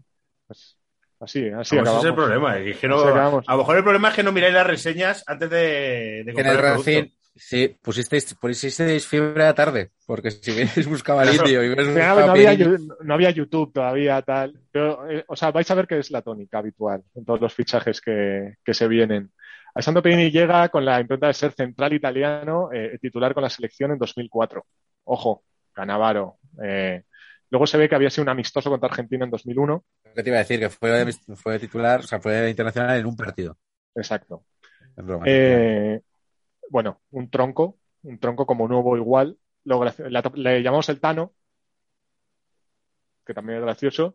Eh, jugó cinco partidos, le expulsaron y se metió un gol en contra. bueno, Maravilloso. Buen palmarés, buen palmarés. Y luego, eh, Cristian Álvarez, que igual os suena un poco más, un Sí, sí, sí, ya vagabundo. de- Yo creo que es el primero que me ha sonado de todos los que has dicho. Sí. Cristian Álvarez se fue, se había ido al Córdoba. Y Pierini estaba dudando porque estaba muy bien en Santander, confiaba que iba a dar para más, tal. Y Cristian Álvarez, que era amigo de suyo, le dijo, vente para Córdoba. Y en Córdoba triunfó. En Córdoba triunfó y en Córdoba tiene muy, tiene muy buen recuerdo de él, por lo visto. Así que nada, un paquetón que vino muy buen referenciado por él mismo y que resultó ser es esto de ser una vez. Que ya No, claro, pero tú lo dices ya de, oye, no, no, yo juego con Canavaro y con Maldini, defensa. Pero algo bueno tengo Claro. que tener. Claro, claro. En fin. Eh, y el tercer central que tengo eh, es por el nombre solo, que se llama Argel Fax. Pero fax de preguntas frecuentes o fax de, No, fax de. Fax de, de portero suizo. Sí. Alexander Fax, ¿has dicho? Al- Argel, Argel. Argel, Argel Fax. Fax. El nombre de personaje de cómic. Tío, me mola. Argel Fax. Eh, llegó el Benfica y se fue dos meses después al Cruzeiro, en 2005. Se peleó con el cuerpo técnico, que igual le, le pusieron un mote o algo, cualquier cosa, y se piró. Ya está, no sé nada más de él. He mirado Transfer Market y he visto algún equipo tal, pero y alguna entrevista que le hacen en, en radio ESPN o lo que sea, y, y no mucho más. Y luego eh, tengo dos menciones de honor de centrales, que una quizás eh, os la estéis imaginando que es Pablo Alfaro, Hostia, no recordaba a Pablo Alfaro, Sí, claro. claro. Sí, sí, sí, sí, que Pablo Alfaro hizo carrera en varios sitios. que creo que no hay mucho que hablar de él, que tiene... No, le ganó Sergio Ramos, que tenía el récord de rojas, el récord, el récord de expulsiones en la liga, Pablo Alfaro. Hoy, a lo mejor nos equivocamos y solo tenemos el recuerdo, pero todos lo recordamos como un tío muy violento. Muy Sí, violento, bastante- pero, sí, pero ya. bueno. Pero aquí hay violentos eh, que luego son coladeros. Sí, sí. Pero este tío Y médico, bueno. y médico, que te puede zumbar un puñetazo y luego Exacto. reanimarte. Yo recuerdo una entrevista que hicieron en la FHM que salía en, en la doble página con un bisturí en la boca, con una cara de loco. que- y, en- y tuvo un antecesor que era Jesús Merino. Y este me ha venido a la cabeza porque este jugó luego el Milan entre el 92 y el 99 en el Racing. Y solo recuerdo que la grada cantaba, a- y yo como chavalín con 7, 8 años, cantaba Merino Mátalo, eh, fútbol de los 90, o sea, que, que os voy a contar. Hostia, Estas son las viendo- dos un cromo de Pablo Alfaro en el Zaragoza, de joven. ¿no? ¿El Zaragoza lo fichó el Barça? El el Zaragoza al Barça y luego va al Racing y luego al Sevilla. Al revés, Sevilla Racing. Yo creo que fue Sevilla Racing, ¿no? Ah. Diría. Y que eh, Pablo Alfaro en el Barça de Cruyff, ¿qué, qué pintaba este señor ahí? No jugó casi, pero cre- creo recordar que fue una petición de Cruyff como expresa, ¿eh? Como que era un tío que... No, no, pero sí que su paso es Zaragoza, Barça, Racing, Atlético de Madrid, Un año. Atlético de Madrid, ¿eh? Mérida, tres Hostia. años. Luego se va a Grecia, a e- Iraklis, luego Sevilla y luego está un año en el Racing. En dos etapas está el Racing. Joder, es que este señor tiene una carrera muy, muy Sí, extraña. sí, sí, sí, sí. Y ya os digo, yo recuerdo muy bueno. O sea, muy Claro. tuercebotas, pero muy bueno. Bueno, eh, tengo dos laterales. Tengo Vale. tres laterales, perdonadme. Tengo tres. Tengo uno izquierdo, que es que como no salga en la alineación de- del oyente, es Ho Jin Lee. Jochi, Ah, Está. Está. Toma. Ho Jin Lee es, eh, es una estrella fugaz en el corazón de los racinguistas. Eh, estuvo dos años, año y medio. Es surcoreano. Eh, nació en el 83 y jugó en un par de equipos universitarios de Corea del Sur. Y jugó en la sub-21 en el. en- lo tengo aquí en 2003, en la sub-21 con Corea. De ahí, tres años después, aparece por Europa entrenándose con equipos para ver si le fichaban. Parece que va a fichar por el PSV y al final acaba en el Racing. Dices, bueno, pues nada. Se presenta en enero, en invierno. Llega lesionado. Pero eh, parece ser que gusta, no sé cómo, porque aquí siempre yo he leído que llegó, se entrenó y gustó, pero llegó lesionado. O sea, ya hay cosas que no encajan mucho. Eh, la presentación eh, fue muy graciosa porque tenían dos intérpretes. Eh, como no sabía inglés, el cuerpo técnico traducían al inglés y luego una surcoreana tra- entonces era como una conversación a cuatro bandas que iba y venía y, y llegó un momento ya que de- le preguntaron, oye, bueno, ¿y qué te parece Santander? No sé qué tal, y respondió el presidente ya directamente, no, no, perdona, pero es que se estamos preguntando al jugador. Dice, nada, si yo hablo con él antes, no os preocupéis que ya, yo he estado charlando con él. Bien. Este, este tío, eh, la lesión leve que esta que traía le impide jugar toda la temporada, toda la, toda la segunda vuelta. Eh, se rumoreaba, yo me acuerdo, se hablaba de este chaval, que había un asiático, un surcoreano en Racing, pero que está en su casa jugando al play todo el día, que ni bajaba a entrenar. Y cuando bajaba iba en bus. Eh, Bueno. los que, o sea, que es como muy campechano, es muy, muy, muy No, no, que, pu- que puede estar bien, Ah. claro, claro. Además, tú ves la cara de este tío que en Transfermarkt tiene su foto y, y tiene una cara de pan de buena persona que, que no puede con ella. O sea, Sí, pero también te digo, estoy viendo las fotos de la presentación y no tenía 22 años, ¿eh? O sea, esto... Teníais... Es que, Sí, es que parece un- falta el Google ahí en esa época, madre mía. parece un veterano de guerra o... Que, sí, sí, pintaba más 30 y pico, pero bueno. Bueno, pero llega la, segunda, la siguiente temporada, ya recuperado, ya, hostia, este Claro. tío se decía que era agresivo, que era fuerte, que era rápido. Juega 90 minutos en el último partido de liga ya con todo vendido contra el Villarreal. Ya que acaba su historia. Luego se fue a Finlandia y luego se volvió a Corea. Pero simplemente con lo campechano que era, oye, mira, yo me fui a Europa a ver qué tal, me fiché un equipo en Santander, me quedé jugando año y medio en mi casa a la Play, me iba a veces en bus al campo y me pagaron una pastita y, y ya está. Pues ha vivido mejor que lo que vamos a ir nosotros tres en toda nuestra puta vida. Sin duda, yo no recuerdo nada, o sea, no le no, ese partido contra el Villarreal lo tengo borrado en mi memoria. No, a este tío no, no le he visto ni jugar, ni entrenar, ni hablar de él. Nada, cero, absoluto.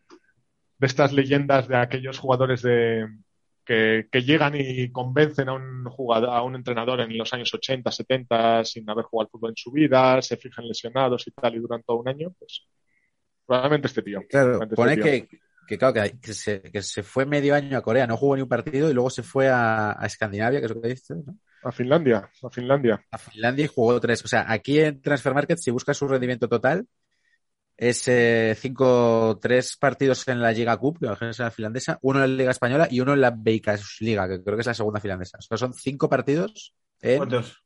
Cinco años, yo creo. Claro, del 2003, 2004 a 2008, 2009. Lo que pasa es que es verdad que hay, hay fases que está sin equipo. Pero, Pero no está mal, ¿eh? Bueno, es- te sale un partido cada año y tres meses. sí, sí. Bueno, hoy está lesionado, que se le va a hacer. Como al ritmo, de, 314 minutos. al ritmo de Tony Cantó, va. Eh. Viste que- Bueno, están menos equipos este. sí. Bueno, Este, este dejó alto el palmarés. En el lateral derecho hay dos. Está primero Walid Regragui, que es otro de estos fichajes que, Cuando hacemos 11 de paquetes de equipos de mediana tabla y tal, salen unos nombres, tío, que digo, yo lo inventando. Ya, pero aquí no conozco Luego- ninguno, ¿eh? O sea, estoy Tampoco. flipando. luego cuando vaya subiendo os van a sonar un par más, yo creo. Porque eh, esto va increciendo. A ver, repite el nombre. Walid Regragui. Walid Regragui. Regragui era, era un marroquí que jugó la Copa África en 2004, que estaba Keita, estaba, eh, no sé si Touré, pero bueno, y está en el 11 ide- ideal como lateral derecho. Hostia. O sea, un tío súper rápido. He visto un YouTube de un partido contra Túnez o contra Egipto y bueno, que tiene dos jugadas. Y claro, ahí está el Racing a por todas. Eh, lo recomienda Medi Nafti. Medi Nafti había jugado también la Copa África con Túnez, había fichado ya por el Racing y dice, este tío tiene ocho pulmones, este tío no sabéis lo que es de carrilero, este tío es la hostia, este tío hay que ficharle. Pues ahí está el Racing, sin YouTube, sin ojeadores sin- y sin criterio. Si es que, habiendo puesto a DSL en las oficinas del club, se hubieran solucionado muchos problemas. Efectivamente. Llega con 29 años de la Hacho. Eh, juega 26 partidos y marca friolera de cero goles. Se fue a los dos años y se fue a Francia y hay que en el olvido. Otro pufazo de fichar a base de me ha dicho un colega que y ya está. Eh, madre mía.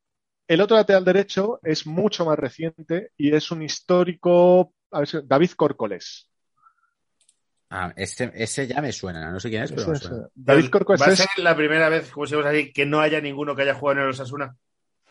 Lo estoy esperando, realmente me extraña mucho. Yo pensaba que había una relación ahí, pero bueno. Me he quedado de los Asuna porque eh, a los Asuna le agradecemos mucho porque Marcelino entró en la, eh, dejó al equipo en la UEFA con el Pacto de Santander, la última verdad. jornada de Liga. ¿Eso cómo es? Es verdad. Un biscoto de Entonces, Osasuna. Santander es del rollo de qué tenéis que hacer, ganaros y pues venga, va. Venga, Sí. un 1-0, me parece Un que fue. 1-0 y para adelante. Sí, sí. Creo que no tengo ningún dato de los Asuna salvo ese, que es maravilloso.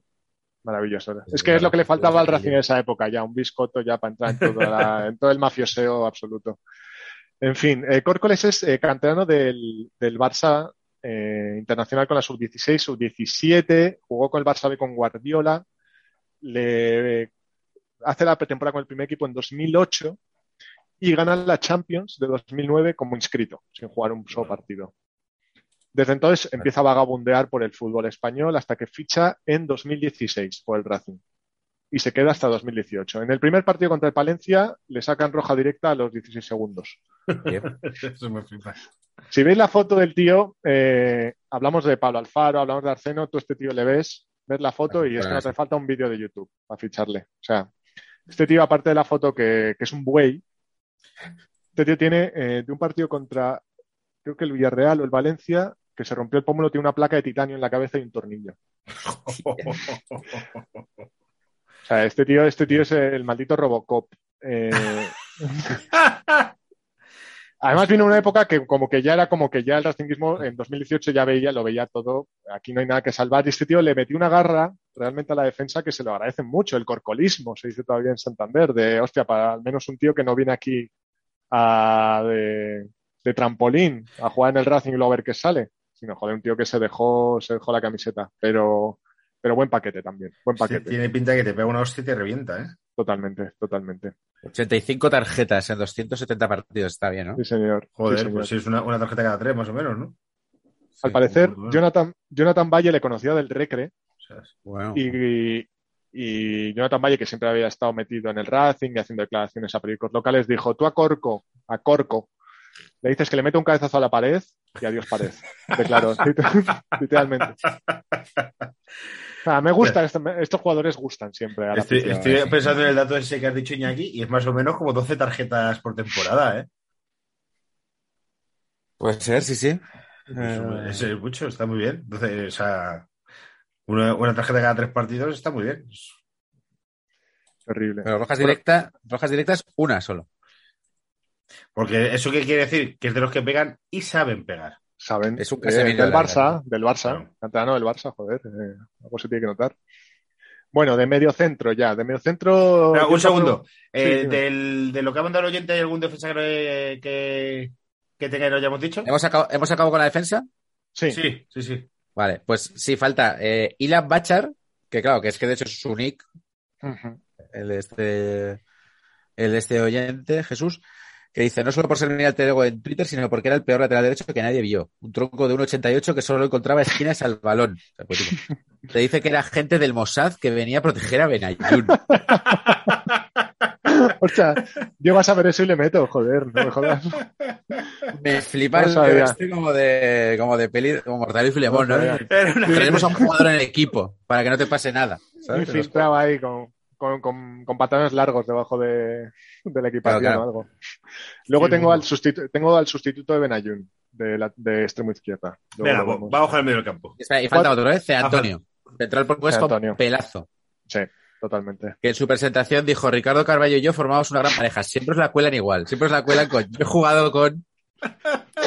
Lo peor es que muchos de esos con luego dicen, sí, sí, este tío, este tío promete, este tío es buenísimo. Este la tío, cuela- Conoce fíchale". que es como el colega de Carballo, el colega de Keita, el que, el que entrenó a Guardiola. O sea, es todo como. El, el problema del Racing es la de se le tardía y eh, el fijarse en las referencias en el currículum. Las referencias no se Claro. miran nunca, tío. O sea, las referencias te las hacen colegas. O sea, le, le validaba el Claro. trabajo en equipo, joder. El LinkedIn te validan las mierdas. Por Claro. favor, ¿te crees? Pues. Bueno, voy a ir con un 4-4-2 un poco pelotero, pero tengo algún suplente. Eh, vale. Básicamente de medio centro tengo a los hermanos Dalmat. Es que Este está No sé- por aquí. Es que me imagino, me imagino. No, eh, que hicisteis un, eh, un paquetes de hermanos malos, pero yo Sí. creo que no hicisteis un paquetes de, de gemelos Derrick malos. Claro, herma- de- de- de hermanos de malos tenía que haber uno bueno. Cuando los dos hermanos son malos, Claro. Aquí igual, aquí venía uno como el bueno y el otro se le trajo para aclimatarse, para ayudarle a aclimatarse. Eh, el bueno era Stefan, Ste- Stefan Dalmat. Stefan Dalmat, eh, Pero este ya jugó en el Inter y tal, ¿no? O sea, este, este jugó en el Inter en dos partido. etapas, en 2000 y en 2005. En 2000 jugó con Ronaldo, con Vieri, con Sidor, luego fue al Tottenham con Canute, con Roy King. Y tiene golazos, o sea, tiene vídeos de, de- o sea, tiene cinco o seis goles por temporada, pero golazos. Y en 2005 estaba en el Inter, ya con Adriano, y el Inter había fichado a Figo, me parece, y a, y a Pizarro, creo. O sea que Dalmat, pues, no tenía mucho hueco por ahí. Ah, vestuario, ¿eh? Bueno, Adriano Figo, Pizarro, Eh, Dalmat. Sidor. Es que- O sea, vamos a ver. Y un, Dalmat- vestu- un- un vestuario que había varias taquillas que habría si había minibar dentro. Dalmat probablemente fuese el peor, el que les condujo a todos esos por el camino. Llega en 2005. Eh, ese mismo año se ficha a Garay y a Pablo Alfaro. O sea, hubo fichajes consistentes. Y se ficha Felipe Melo del Mallorca, que luego fue internacional con Brasil bastante. Y la Fiorentina. Que tenéis, tenéis miedo. O sea, el de la Mossad empezó a pillar fichajes en plan de hostia, que aquí nos vienen a atacar, tiene que fichar a Peña muy, muy tocha, ¿sabes? Felipe Melo de los jugadores de- que han estado en Española que más ha pegado también, ¿eh? Sí, Pero sí, Felipe sí. Melo era el que decía que de no ser futbolista sería asesino, ¿no? Sí, sí, sí, eso es. Le acabó, le acabó comiendo la tostada a Dalmat. Acabó jugando ahí de, de media punta interior. Bueno, eh, Dal- y llega Wilfred Dalmat, su hermanito. Llega de. Hostia, no me, no me acuerdo de cuál, lo tenía apuntado y ni me acuerdo. El presidente, que era Manuel Huerta, dice: Este tío es muy rápido. Y añade: Más rápido de lo que se ve en los entrenamientos, incluso. Eh, Ah, tiene un inicio discretillo a principio de temporada, pero muy sonado fuera del campo. Muy sonado, muy sonado. Empiezan a conocerse mucho en bares, en locales de Claro. alterne. En locales Vale. de alterne, sobre todo el hermano, el hermano mayor, Stefan Dalmat, el bueno, eh, se le conocía mucho al parecer en, en los Borgia, que es eh, una cadena de locales de alterne en Cantabria que tiene tres locales. Borgia 1, 2 los Borgia se llama. Los Borgia. El Borgia Ay, 1, Qué patina, ¿no? Qué, qué- qué patina aristocrática y Es cultural, ¿no? La bebida, es, la vida es tan mala que parece, parece veneno. Claro. Y por eso Eh. hacen un homenaje. Tú entras ahí y te sientes renacentista, te atienden, joder. Te llaman Papito a Dalmat ahí en, en los tres locales. Te, te tenemos que decir algo, Dalmat. No eras el único al que le llamaban. Igual te sentías probablemente. especial, pero- Lo- los dos hermanos vuelven de las vacaciones de Navidad el 4 de enero. Eh, cuatro días, cinco días después de lo que había estipulado el club. La Nochevieja se complicó, por lo Claro, que sea. que- querían dicen que querían, en los Borgia, cuidado. Dijeron que querían pasarla con la familia. Eh, Pero no dijeron que iban a invitar a su familia a un puticlub. Concretamente con la familia Borgia. La cena, la, la cena de Navidad, la cena de Navidad ahí en un salón Borgia, joder. Bueno, se le empieza ya a exigir de manera oficial como más rendimiento, sobre todo a Stefan Wilfred era como, bueno, chaval, haz lo que quieras, que tú estés Pues aquí para, para hacer bulto, sí. Tú eres muy rápido. Jesús añade un dato que es que Estefan llegó con 110 kilos a su presentación. No sé y, si es que se ve que es un tío con problemas de peso, ¿eh? Sí. No, luego dijo que, que él siempre había estado así. Luego en ruedas de prensa posteriores ha dicho que, que él siempre se había sentido cómodo con ese peso, que tampoco tenía 110 kilos, ojo, ¿eh? Pero él declaró que no, que siempre se había sentido cómodo. Eh, en la rueda de prensa él pide supongo que para salirse un poco por ahí, pide jugar por izquierda, en, un, en una salida de tono ahí muy guay. Y dice que ha tenido problemas eh, extradeportivos. Al parecer su mujer había abor- abortado, pero luego también todos los problemas extradeportivos que, que arrastraba. Dos días después hace un esguince de rodilla. Y ya no juega hasta marzo, me parece, cuando, o en marzo tengo la siguiente noticia, que es que tiene una persecución policial eh, por un barrio de Santander. Madre mía, tío.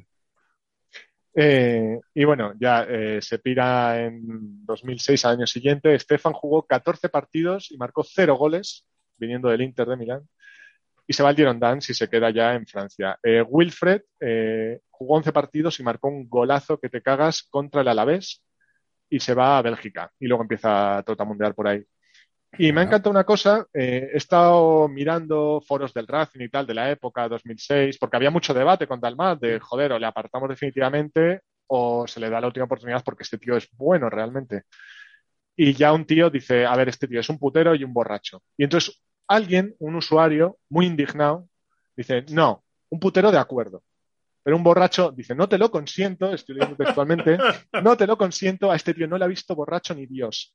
Y te digo más, que yo lo he visto en el María Isabel, un localazo, que por cierto bebía zumo de melocotón. Y termina con la frase, no está asociado, te digo, ir de putas con el alcohol. Me parece como un, como un ensayo científico. Sí, sí, es defensa, como. no, no, defensa pues de está- tesis. Muy bien. Estos son los hermanos Está Dalmat. encasillando al putero como bebedor de alcohol y no. claro Dice, putero te lo consiento. Borracho ahí ya está. O sea, Muy como parto, parto de lo malo y ya lo. Sí, sí, sí, sí, sí, es como de- enseguida ya empezáis a hablar mal de la gente, vale. Eh, como suplentes, aquí en esta posición tengo a dos perlitas del Madrid.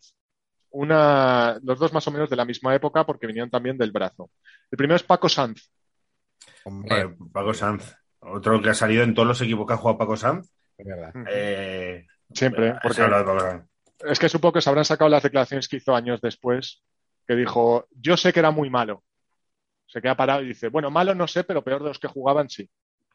Tío, eh, eres futbolista, presuntamente, y tú ahora pones Paco Sanz y las primeras entradas son de Paco Sanz, el de los supuestos tumores. Bueno, sí. Claro. No me he querido meter porque digo, bueno, eres un futbolista está- tan malo que aunque seas futbolista de primera, no eres el Paco Sanz famoso. Claro, claro. Puesto- A- a- le comparaban, le comparaban en el Castilla con, con Paco Gento, a, a Paco Sanz. joder, joder. Pues no, el nombre, supongo, no, no entiendo, no entiendo. Bueno, llegó tronco absoluto y con él llegó en invierno Dejan Rambo Petkovic. Hostia, jugó en el Racing, es verdad. Es verdad. Es verdad. Llegó para cubrir la baja de un gigante del Racing que era Zigmantovich, que fue el último gran bigote de la liga. Si le buscáis, pues eh, le, veréis. Eh, ¿Pero este no era central? ¿O estoy confundiendo? Era central eh, pivotón, pero vamos. Es el del bigote, ¿no? El del bigotón. Sí, sí, sí. sí, sí, bueno, eh, Petkovic se va. Cromo. cromo. Jugó 380 minutos y marcó cero goles Petkovic. Y luego se fue, y es un dato muy interesante, se fue al Vitoria brasileño para hacer dupla con Bebeto Joder. y allí marcó 59 goles. Y tiene es, que, una estrella en el Paseo de la Fama de Maracaná. está en es que este tío hizo mucha carrera en Brasil. Estuvo Es en Vitoria, Sí. Flamenco, Vasco da Gama, Fluminense, Goya, Santos, Atlético Mineiro, otra vez Flamengo. Eh, y luego ha entrenado en Brasil. O sea, es súper random que un tío serbio haga carrera en Brasil. Sí, sí, sí. Con Bebeto, es que ya es como el dato que, que falta. En el Madrid este torneo jugó cero partidos. Creo que, a ver, lo tenía por aquí. Creo que Capello dijo literalmente no tiene calidad. Este tío no tiene calidad para jugar en Madrid. No se cortaba Capello. Me parece muy bien. Bueno, y tengo como una mención de honor de paquete eh, absoluto a Javier Casquero. Es que no, ¿El Getafe? Getafe lo hizo muy bien. En el Getafe lo hizo muy bien, pero en el Getafe eh, venía del Racing. Ese Sí. año. Y ese año, las semifinales de la Copa del Rey fue un Getafe Racing. Que Casquero marcó en, quedando 5 o 10 minutos para el final, me creo recordar, un gol estando Garay lesionado en el suelo a 10 metros. Eso no se hace. No se hace y ahí queda para la infamia, para toda la vida y todas las veces que Casquero fue al Sardinero, pues os podéis imaginar. O sea que el. Racing estuvo a puntito de meterse en una final de Copa hace relativamente veces. poco. Dos veces. Dos veces, dos, eh, en años salteados, en 2008 creo y luego en 2000 y la de 2006 yo creo que fue contra Atleti, perdió. Que fue a verle al. Calderón, que estaba, no sé si fue dos años después, que jugó Canales, un partidazo. Joder, es que Canales si no se hubiese poco- roto y me- ha hecho No, carrera. no se pero- jodido en el Madrid, es verdad que podría. Hombre, yo acuerdo, se, se le, hizo un par de, le, hizo un par de rotos a Pablo, que Pero juega un poco en el Madrid. espectaculares. Oye, estoy teniendo una visión, ¿eh, Manu? Zigmantovic os va a sacar de esta. Lo he buscado, está entrenador en Bielorrusia.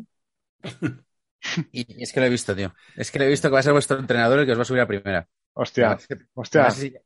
Y canea, o sea, ya, ya tiene canas y tal, se- eh, sigue teniendo bigote, entonces tiene una aire a revilla. Entonces todo, Y todo un de repente poco- ha encajado. Y un poco a Manolo Preciado, puede ser incluso. Es que es eso, es que es como la, la- sí, es la conjunción perfecta. Manolo, Manolo Preciado, el Ted Lasso español, Manolo Preciado, joder. Qué, buena, qué buena persona, ¿eh? Qué majo el Efectivamente, tío, el Ted- es verdad. El Ted, el Ted Lasso con Farias, efectivamente. Bueno, aquí tengo ya... Zigmantovic os va a sacar de esta que quede registrado. Joder, que, que te oigan, que te oigan. Eh, de interior extremo derecho tengo dos. Tengo dos. Primero pongo el suplente y luego el titularazo, que este tiene que estar en, tu, en la lista del oyente. Vamos, me apuesto lo que sea. El suplente es Javier Ángel Balboa. Tío, Este no Es está, que- pero mítico, es verdad. Pero Balboa yo pensaba que lo había hecho bien en el Racing, no sé por qué. No. Jugó 30 partidos y marcó un gol. ya, pues, joder, y 30 partidos. Si es que Javi Balboa, por mucho que hable en la tele, en la tele es que este tío era, que era malísimo. Álvaro, que ya deberías eh, pronunciar una disculpa pública por la cantidad de mierda que habéis colado en el Racing durante años. ¿eh? Sí, sí, ya lo estoy viendo que se va mucho. Y queda, y queda uno. Queda, queda es que uno. queda uno que creo que es el mismo- si no es el mismo que estoy pensando yo, es. Le robasteis a. Canales y a Munitis y les habéis soltado ahí o sea, una cantidad de estercolero que madre de Dios. Sí, sí, El titular, el titular de la banda derecha es eh, Jorge González. Pues no está aquí tampoco. No está ahí. Ostras, no sé qué he perdido, pero lo he perdido con, con todos. Jorge González, eh, joder, es lo que os digo, es, es una lástima que el Racing no sea más conocido para haber podido ver a este tío jugar la UEFA así de mal. O sea, era un tío, vino de Portugal, vino del Lake Soes, que es como el Valladolid, en Portugal.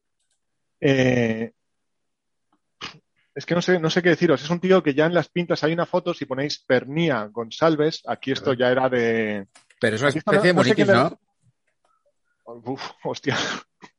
Físicamente, por la que foto es un poco- que te estoy hablando. Es un poco entre el cuarentón. Tío, parece surfero, como Forlán, pero que en vez de haberle dado por el deporte, le hubiese dado más por el, por el- y por el bar. Y el Ah, bueno, claro, cuando fichó por el Racing es más Forlán porque tenía pelo, en la foto de esa Transfer Market ya está medio, medio calvo. Sí, sí. Ah, no. Pues aquí es esto, Pernía González, y le veréis, hay una foto que sale, Per- que la estoy viendo ahora, Pernía y González están los dos con cara de circunstancias. Yo creo que eso fue ya después de verle tocar el balón, de Dios mío.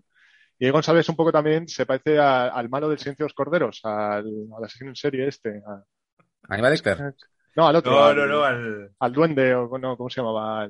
Bueno, Ah, que- vale, así que que dices, era ya, pues, calvo y con melena, el que Sí, se vamos, el y tal. asesino del eh. Joderos.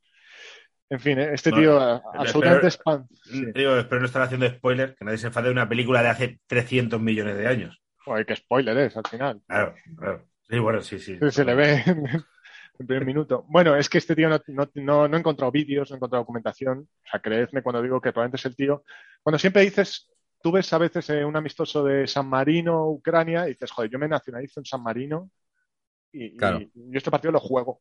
Seguro. O sea, de nivel. O sea, este tío González es el ejemplo de eso. O sea, con constancia tú puedes ser muy malo, pero con constancia y la cantidad adecuada de suerte juegas en el Parque de los Príncipes. Vale. Eh, no, te- no tengo más, es que no puedo decir nada más de él porque, porque todo el que me esté escuchando eh, la racinguista lo. En fin, ya os dejarán comentarios con alguna anécdota seguro porque yo no he sabido encontrar. En el extremo izquierdo tengo al, al otro canterano del Barça, que este es el que vino a sustituir a Benayoun, Guy Asulin. Ah, es verdad, Sí, es sí. verdad que estuvo. Este es uno de la lista interminable de los nuevos Sí, Messi, ¿no? Sí, sí, sí, exacto, el nuevo Sí, Messi. el nuevo Messi también, sí. No, no sustituía a Benayoun, sino más a- porque era israelí los dos. O sea, este tío llegó eh, seis años o... Claro, pero ya por ahí, después. claro, lo hemos hablado aquí varias veces, que es como si ahí ya triunfaba un israelí, pues fácil que os cuelen otro. Claro, Exacto. No, y lo, que, y lo que decíamos, no, no, este tío hace ocho años con el Barça B se salía. Este tío algo Claro. tendrá. Bueno, o sea, eh, ves que tiene una trayectoria. eh, se pelea con Luis Enrique en el Barça B por esto, se va al Manchester City, al Brighton, vuelve al Manchester City, eh, se, se lesiona, va al Hércules, desciende a la segunda B, eh, agrede a un jugador del Tenerife, tengo puesto aquí, acaba en la cuarta división italiana, o sea, eh, Sí, sí, fue una caída de Este tío- ahí. y este tío, además, como he visto, eh, no sé de qué año es, pero tiene una entrevista en Sport, que es un publireportaje de Israel en la guerra de Gaza. Un tío llorando sobre los muertos y sobre lo- la injusticia y tal. En fin, os podéis imaginar, metiéndose otra vez en geopolítica el Racing. Y esto es todo lo que tengo que decir de Gaya Solín, el nuevo Messi que llegó a fichar el Racing brevemente durante un año. Pasamos a la delantera. Tengo la última perla Vamos del a, vamos a repasar si hay alguno que no haya dicho Manu que tenga oyente. mail dices de, de Jesús, Sí. eh, él ha puesto a Fernando Marqués, Mm, Macarra que vino del Rayo y se hizo inseparable de Jonathan Valle. Lo tengo después, a Fernando Ah, Márquez. arriba. Ah, vale. No, o sea, lo tenía, pero en el apartado Jonathan Valle. Yo, yo Ah, añadiría al hijo de Mitchell, Hostia. Estuvo allí también. Adrián González. Joder, lo que habéis colado. hostia, Que otro que también con ese coló allí. hostia. Luego está Antonio Tomás, que dice que es más lento que Mertesacker en el FIFA 19. Me parece, un- me parece una crítica súper certera eh, y de nicho, pero está muy Muy bueno, sí, señor. Sí, yo Y no lo- Mesías con Seisao. Con 6 a otro clásico. Otro Nos clásico. gustan Lo los negros gordos, ¿qué vamos a hacerle? Tengo otro, tengo otro negro gordote en la recámara, que seguramente va a gustar. Va a gustar. Pero oye, muy buenos, muy buenos, muy buenos. O sea, yo al final los he sacado por las anécdotas que yo recordé que Sí, podía sí. encontrar, pero vamos, Sí, sí, o sea, no, sí. sí, pero veo que hay, hay paquetada, paquetada. Hay paquetones de mucho Joder. cuidado. En la delantera tengo, a ver Álvaro si este es el que decías, eh, la última perla que el Madrid nos coló en 2004. Puede ser, ¿eh? ¿Quién, quién decías que era? Magallanes. No, podría haber sido David Zaganzo. Hostia, también muy buena. Es que Magallanes fue uno que yo creo que es el ¿Qué que... habéis hecho ahí, tío? ¿Hay alguno bueno que le haya dado el Es Madrid? que al- se lleva, se lleva muy bien, creo, Lorenzo Sanz con el presidente del Racing de aquella época. Entonces, claro, era toma, toma, Fede- toma, Fe- toma. Federico Magallanes fue un uruguayo que fichó en Madrid y sin debutar ya lo mandaron para Santander. Federico Magallanes. David Zaganzo, macho. David Zaganzo. David Zaganzo. David Zaganzo. En tres temporadas eh, juega 20 en la primera temporada 26 partidos, marca 7 goles, que son números de paquete medio, bajo, normalito. Podría, podría incluso salvarse, ¿sabes? Sí, sí, sí. 17 partidos, 3 goles, 6 partidos, 0 goles, la última. En fin, y se va cedido en un movimiento muy random al Beitar de Jerusalén para luego irse al Alavés. Pues en algo que tenga que ver con el fichaje de Benayur o no Sí, tal. ahí de una conexión rara ahí, ¿eh? Sí, sí. Pues lo dijo. Bachar, el de la Mossad, le dijo tú tranquilo que Le puse un piso franco. y tengo una dijo, operación encubierta en el Beitar en la que encajas. No sería David Zaganzo del CNI, que, joder, que también hubo ahí. Pues y luego, como, como sabía demasiado, lo acabaron metiendo de presidente de la AFE, ¿sabes? Para que Sí, estuviera exacto. como en- Ahí va, ahí va mi la AFE, tío. Eh, eh, gente que se mete en estas cosas nunca son futbolistas buenos. Pues revalidó el, el, Sí, el título de presidente contra Toquero. Contra contra Toquero. que era- Quiero decir, a ti te ponen a hacer toques a la puerta de la fe y si haces toques no entras. Es decir, tienes un... Porque, joder. Ay, joder. Toquero Y habría molado, pero bueno, ya se sabe. La, la Este, este tío, Aganzo, fue el que, el que dijo no al partido aquel de Miami, si os acordáis. Sí, sí, el sí, que salió en defensa de los jugadores, tal. Sí, sí, no, un tío, un tío peculiar, que pero. no suelo estar de acuerdo con él, es que es como, siempre está como indignado y tal. y luego había, Sí. tenía un chanchullo por ahí, ¿no? Que sacaron de la AFE. ¿Me suena o no? Pues si salió reelegido, probablemente. Me suena alguna Probablemente. entrevista tensa con Juanma Castaño, pero no. Y luego en formato Sí, sí, Sí, sí. Fue, fue pareja de Ronaldinha, de Milén Domínguez. Ah, es verdad, ¿te acuerdas de Ronaldinho? Sí, sí. Sí, sí. Era exfutbolista del Rayo. Sí, sí. Y salía por la cubierta de Leganés. Hmm. Y a veces le metía fichas a las novias de otros. Vaya, Vaya, vaya. Ahí lo digo. buen, da- buen dato. Buen dato. A la, misma, a la misma persona que también le metía ficha a Ricky.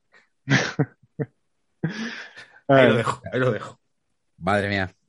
Tengo. Y como ves, el- el- eh, en los futbolistas de Madrid Sur, al final, no sé ahora, pues no estoy súper fuera, pero en la época salían por sitios de, a- al puro barro. La cubierta de Leganés, el opción. O sea, tú ibas a la opción y podías ver un tío de fuera de baloncesto o del, o de Leganés. Es lo que decimos ¿Sabes? en Madrid. En Madrid está toda la oferta de Farra que en Claro. Santander no hay. O sea, igual eso sí, igual se piensan que van de incógnito a esos sitios. Quizás. Pero en Santander, quiero decir, el equipo de balonmano, si lo hay, de Santander, ya es el segundo equipo más fuerte de Santander. Aquí tú puedes jugar en un equipo de segunda división como el Alcorcón y eres Ya. a lo mejor el vigésimo cuarto equipo deportivo de la comunidad. Entonces, Sí, sí, el delantero del Alcorcón, pues ya es un mierda. O sea, quien sea, y con todos mis respetos, y más si es oyente, pero quiero decir, pues, pues a lo mejor el delantero del Alcorcón va a hacer sus tropelías al a puta huertas. A huertas al torero te puedes encontrar uno de esos. Pues, pues a Danzo también, claro. Efectivamente. Tengo, tengo dos suplentes en la delantera para acabar con el bloque, eh, que son Chicao. Chicao es un tipo que en, la, en el año 86, que es muy recordado, aunque yo no recuerdo haberle visto jugar, obviamente, eh, se trajeron de fútbol sala. Y duró cuatro partidos. Es que eso, cuando se ha intentado hacer, nunca No sé si habrá un paquetes fútbol sala o paquete. No, es que no, yo no recuerdo muchos ejemplos de, de transferencias fútbol Recuerdo- sala tal. Creo que el Atlético de Madrid lo intentó hacer en su día con Paulo Roberto, que era estrella, con uno de estos, ¿no? sí, ¿Cómo era? Mm. pero es que son deportes completamente distintos. Es que al final. El tío, se, el tío se moría, se asfixiaba. Claro, Se asfixiaba. No, el tío, claro, a los cinco minutos eh, pedía cambio y le decían, ¿cambio de qué, idiota?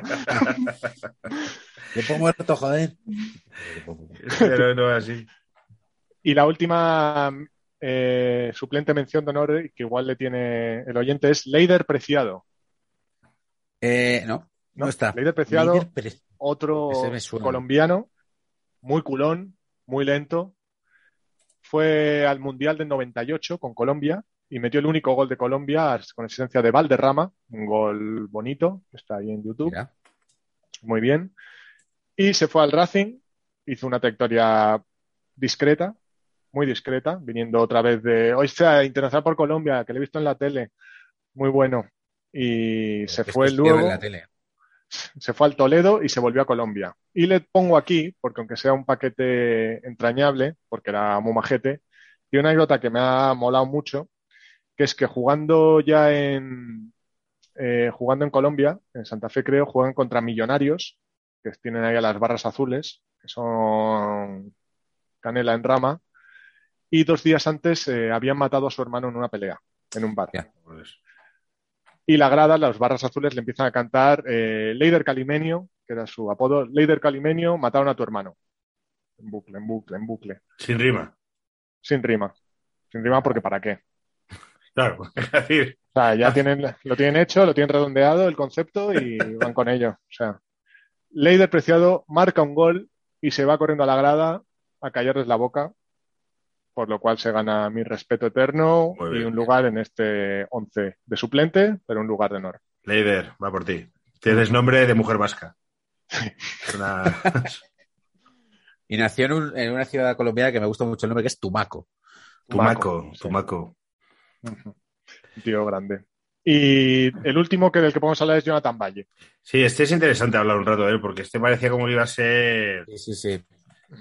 Este es- tío lo sabréis de que ganó el Racing el, en Brunete en el año 96. Hay que hacer un paquete del torneo de Brunete este año, porque de ahí han Sí, salido muchos nombres.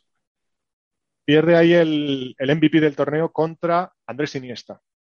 Sí. Pues, Es que era brutal. Yo me acuerdo de ver el torneo ese y, And- y Andrés, como se conocía entonces, era la hostia, pero el Jonathan este fue brutal. Era- era increíble, ¿no? No iba por equipos.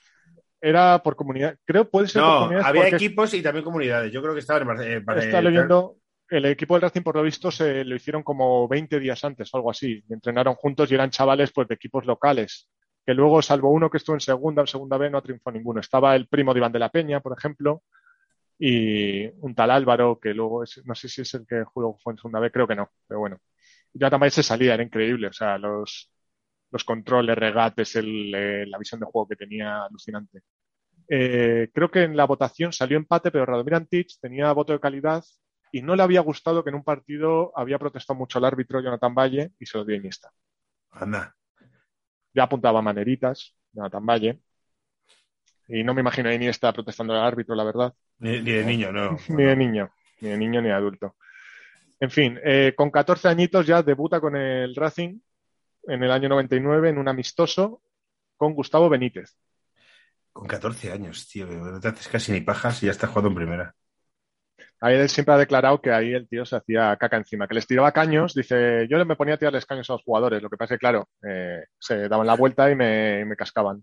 Claro, claro, es que físicamente la Se los tiraba, claro, se los tiraba. Es que pasa de tirar caños a Levin a tirar caños a, a a Zigmantovic, ¿sabes? Imagínate a, ¿cómo se llamaba este defensa? Ballesteros. A Ballesteros. Que un un caño niño de 14 años. Se hace una buena patada que le, le- le destroza. Bienvenido, le dice. Claro, eso es. Bueno, eh, debuta con el primer equipo en 2003 y ahí es cuando ya empieza su época gloriosa de la noche. El tío siempre ha dicho después, hay una entrevista muy interesante en Libero que os recomiendo leer mm, cortita y está muy bien. El tío siempre dice que, que no era, no era bebedor, que era muy farrero, muy, salía mucho tal, pero que nunca probó gota de alcohol Venga, y que no, Acaso, dice creo que si acaso un cubata, así, pero que siempre Ah, bebía agua. ah, o bueno, ya es si Ah, acaso, ya. claro, ya es si acaso un cuba. Venga, hombre. En fin, en fin, A ver. sí. Se- Seamos serios. Salir de fiesta de vez en cuando, vale, pero no eh, salir siempre sin beber es aburrido. Además con eso, con 18 años. Eh, ¿Qué, qué vas a hablar? Te vas a poner a hablar, ¿sabes? Ahí. Eh, aquí es cuando se pega junto o contra, nunca sabe, con eh, Fernando Marqués, Que es el que han dicho antes. antes. Que se hacen amigos, ¿no? Aquí, que se hacen amigos. Ojalá, ojalá se peleasen, como Goku y Vegeta, se peleasen entre los dos y luego se hiciesen super amigos y ya se fuesen. Aquí le. Fernando Marqués, que en el Rayo, eh, quiero recordar, en el Rayo le había tocado la cara a Vivar Dorado también. O sea, ya venía. Eh, le detienen por conducir borracho, por conducir sin carnet. En fin, eh, se le- yo recuerdo que siempre se decía, yo estaba saliendo también por aquella época, empezaba, ah, eh, Jonathan Valle está por allá, está en ese bar. En fin, pues lo que decíamos, hay cinco bares en Santander, o sea, por probabilidad te, te vas a sacar en contrato. Eh, se va al Málaga ya, se va al Málaga en 2006. Vuelve esa temporada con Marcelino, que Marcelino le dice que confía en él, pero se lesiona tres veces seguidas. Jonathan Valle, yo creo que este fue el punto, el peor punto de su carrera, por lo que ha dicho. O sea, ya era, pues tenía ya sus 20 años, estaba a puntito de explotar. Fíjate qué equipo tenía ahí con Marcelino, lo que podía haber sido. Jugar la UEFA el año que viene, quizás, haber es- despuntado. Y se le trunca todo. Y aquí ya empieza a ir de equipo en equipo. El tío, por lo visto, tiene mucho cariño que jugó en el Rubin Kazan y quedó, o ganó la Copa o ganó la Liga, no me acuerdo. Pero que guarda mu- mucho cariño esa época. Y, y nada, y ya se retiró en el Bergantiños con 2018. Y en la entrevista esta, lo que me parece muy interesante es que y en esta entrevista ya hay un, hay un programa de, no sé, de Movistar, que es Los Otros de Brunete. Sí. Ah, es de Movistar. sí. Los otros, sí, en Movistar. Sí. Y el tío, y Jonathan Valle dice, jo, yo he tenido momentos de decir, es que ojalá me vuelva a lesionar para dejar el fútbol definitivamente. Y eso, hostia, es que, que jodido Joder. llegar a pensar eso, ¿eh? O sea, ser el tío de donde has llegado, la presión que has tenido y que se- esa presión que se transforma en eso tan malo. Y él admitió siempre que ha sido el físico lo que le ha condicionado. Nada de farra, nada de bebercio, nada, ha sido el físico. Que bueno, en fin. Él sabrá, o sea, él sabrá, yo confío en él. Yo le recuerdo cuando salía en el Racing de Revulsivo, que tuvo una época de que salía en, pero salía en el minuto 65, que metía dos goles y luego tenía dos partidos sin jugar, por eso, porque había salido de fiesta, porque no había hecho buen entrenado bien y tal. Pero salía y era espectacular verle jugar, espectacular. Pero qué pena, qué pena uno, eh, la mala suerte, qué pena dos, la farra, Las malas compañías. las malas compañías probablemente aparte de la farra, y qué pena tres, yo creo que en esa época tampoco se sabía encauzar muy bien a un jugador tan bueno. Con 14 años hacerle debutar en amistoso Puede ser, puede es ser, un poco demasiado Puede ser, fuerte. puede ser. Nunca, supongo que no lo llevo bien. O sea, supongo que te sale uno de cada, te sale un Messi que debuta y ya. Y está. 14 son muy pocos, tío. Puede, ser todo- El jugador más joven de debutar en la liga es el, creo que el, el- el año pasado eh, o el anterior, un argentino con el Mallorca le quitó el récord, pero hasta ese momento podía ser el jugador más joven de. También le llamaron el nuevo Messi ese, ¿no? Sí, sí. Y esa es la reflexión. Lucas Romero es el que. Este, el nuevo Messi.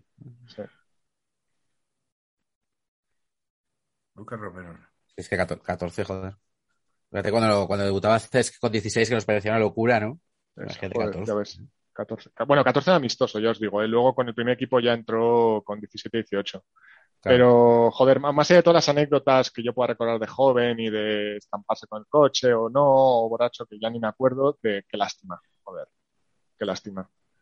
Sí, sobre todo porque todos tenemos el recuerdo este, como de, porque si, si te lo cuentan, pues bueno, ¿no? Pero es que todos tenemos como aquel torneo como de, hostia, este tío va a ser la hostia, no sé qué, Sí, sí, sí, Jonathan del Racing, y entonces, claro, lo has visto, entonces es como que lo tienes más presente, ¿no? Y también, y imagino, él, él dice que no lo hace, pero, joder, comparte con Iniesta. Pero, hostia, yo le gané, ¿sabes? O sea, te queda, a ver, te queda un poco de, de personaje de peli, de peli trastornado, pero Estoy viendo un artículo de los jugadores más jóvenes que han debutado en la historia de las ligas. Y el primero es un, un liberiano de 11 años. Y el, segu- y el segundo es un boliviano de 12. Bueno, dices, Pero en ligas, impor- en ligas importantes. Pero en- el tercero es Falcao, que debutó con 13 años y 112 días en Colombia, tío. hostia, En Lanceros de, Bo- de Boyacá. hostia. Otro nombre guapo de ciudad. Lanceros de Boyacá. Radamel Falcao García, con 13 años y 112 días, tío. Alucinante. Joder, joder. Que con Nada. 13 años hay muchos, tío. Eh, aquí en el 11 eh, de Jesús se había marcado a Sigurd Rustfeld. Lo tengo apuntado y no lo he hablado. eh, su apodo era Patata. Sigurd Patata Roosevelt. Tengo aquí, tengo aquí datos porque este tío vino del Rosenborg en el año 99. eh, marca 67 goles en 66 partidos y en Austria marca 70 goles en 137 partidos. Con ese palmarés llega a España y marca 5 goles en 45 partidos. Otro, otro que llegó, pero este joder, este al menos eh, venía con Sí, números. pero este había datos, no había, Sí, sí, sí. no había conocido un día Solskjaer, sino que es que, Ujú. sí, sí, es que- sí, se confiaba. Sí, Y luego pone a Juanjo Expósito, que no sé si será el mítico Juanjo. No, Juanjo Espósito es otro. Joder, tenía los dos, pero he dicho, venga, Manu corta, que por tiempo se nos va a ir. Juanjo Espósito es uno que tenía solo por el nombre. Juanjo era un tío de la cantera, súper alto, espigado, medio fuertote, y se le llamaba el canute de Entaneda. ¿Pero porque se parecía a Canuté o porque también salía los sábados? Eh, joder, se parecía a Canute y Ontaneda es un pueblillo de, de Cantabria. Vale, vale. Eh, no sé si es de ahí, pero vamos, que era un mote que me encantaba, me encantaba. Y era malo, era malo con ganas. Yo recuerdo un gol que marcó de cabeza muy bonito, se le pasaron como de 30 metros y la peinó así para atrás, y... Mira. pero poco más, nada más. Nada más, un buen, un buen cazurro, sí señor. Me gustan esos motes, tío. Es como la, la pantera de Cartagena, que es el Robert este, el portero. Me, me hacen gracia, tío. Hace Sí, cuando son muy exagerados, eh, Sí, como sí, Martín sí. que le llamaba a Berenguer el Neymar de segunda, ¿no? O sea, es como cuando ya dices Es el que- Messi del el nuevo Pele del Santos, es como, bueno, está demasiado cerca, ¿no? Pero ya cuando te, cuando te distancias muchísimo, mola mucho. Tío, una, un, un mal apodo puede poner unas expectativas en tu carrera que te las hunda, ¿eh? Hostia, mira, Jonathan Valle, el Iniesta, pero no, ¿sabes? Claro. Claro. Ya Si nosotros fuésemos, tío, en plan, que nos pongan como expectativas bajas, ¿no? Iñaki, eh, el Sí. nuevo, el nuevo, yo sé, el nuevo guionista de. Estuvo, estuvo bien que, que no empezáramos este podcast como los pantomima full del fútbol. ¿ves? Que Eso nos habría, nos habría matado, por ejemplo. efectivamente, efectivamente, sí, sí. Está mejor ponerse de nombre paquetes y así eh, ya está. O sea, quiero decir, Claro, eso no puede nada. Sí, Es una muy buena declaración. Pero joder. sí, sí, nosotros seguimos poniendo unas expectativas bajas y es parte del éxito. de decir, bueno, esto es, Que todo es éxito. Cuando tienes expectativas bajas, que es como dormir, dormir con un techo, eh, ya al final, eh, todos los días triunfas. Claro, claro, Ha, ha dado de sí el Racing, ¿eh? Ha Joder, dado y tanto. casi- Sí, sí, tanto. sí, es que sí, sí, de estos escondidos, pero te vas a rascar y hostias, ya han tenido ahí movidas, sí, sí. Entre lo institucional y lo futbolístico ha dado. Más lo institucional ha sido lo más divertido, pero paquetones buenos. Todo ha sido, sí, todo ha sido divertido, Manu. Muy bien. Todo muy divertido. Pues, pues oye, a ver si, a ver si subís, joder. Espero. Y luego, Espero. y luego volvéis a subir otra vez. Joder, ¿te imaginas? Buah, en dos años. Eso no, cuando, no es tan raro, ¿eh? Hay equipos que han hecho No, eso. eso, mira, mira, el Mallorca es el último que lo hizo. Sí, sí, Ya. sí. Hombre, una vez en segunda, como que siempre es la idea de que es más fácil. Que segunda vez siempre es, es el abismo. El abismo Es que ya no sé ni cómo va la federación, la Real Federación esta, pero es que antes como era una ratonera, la segunda Sí, vez sí, era sí. como de una vez que sales de ahí ya es como puedo hacerlo todo, ¿no? O sea, es como- Mm, Exacto. Este año No, que eh. suben cuatro y bajan cuatro. Buah, ni me acuerdo. Ni me Sí, acuerdo. bueno. Nadie lo sabe, van a hacer ultra pitch al final, ya verás, porque nadie sabe cómo va. Entonces, Se inventarán o harán pruebas de gladiadores americanos, algo así, seguro. Ya verás. habrá un juego, un juego del calamar. No sé, Es que no tengo ni idea, No tío. no tenemos ni, no, yo no tengo ni idea.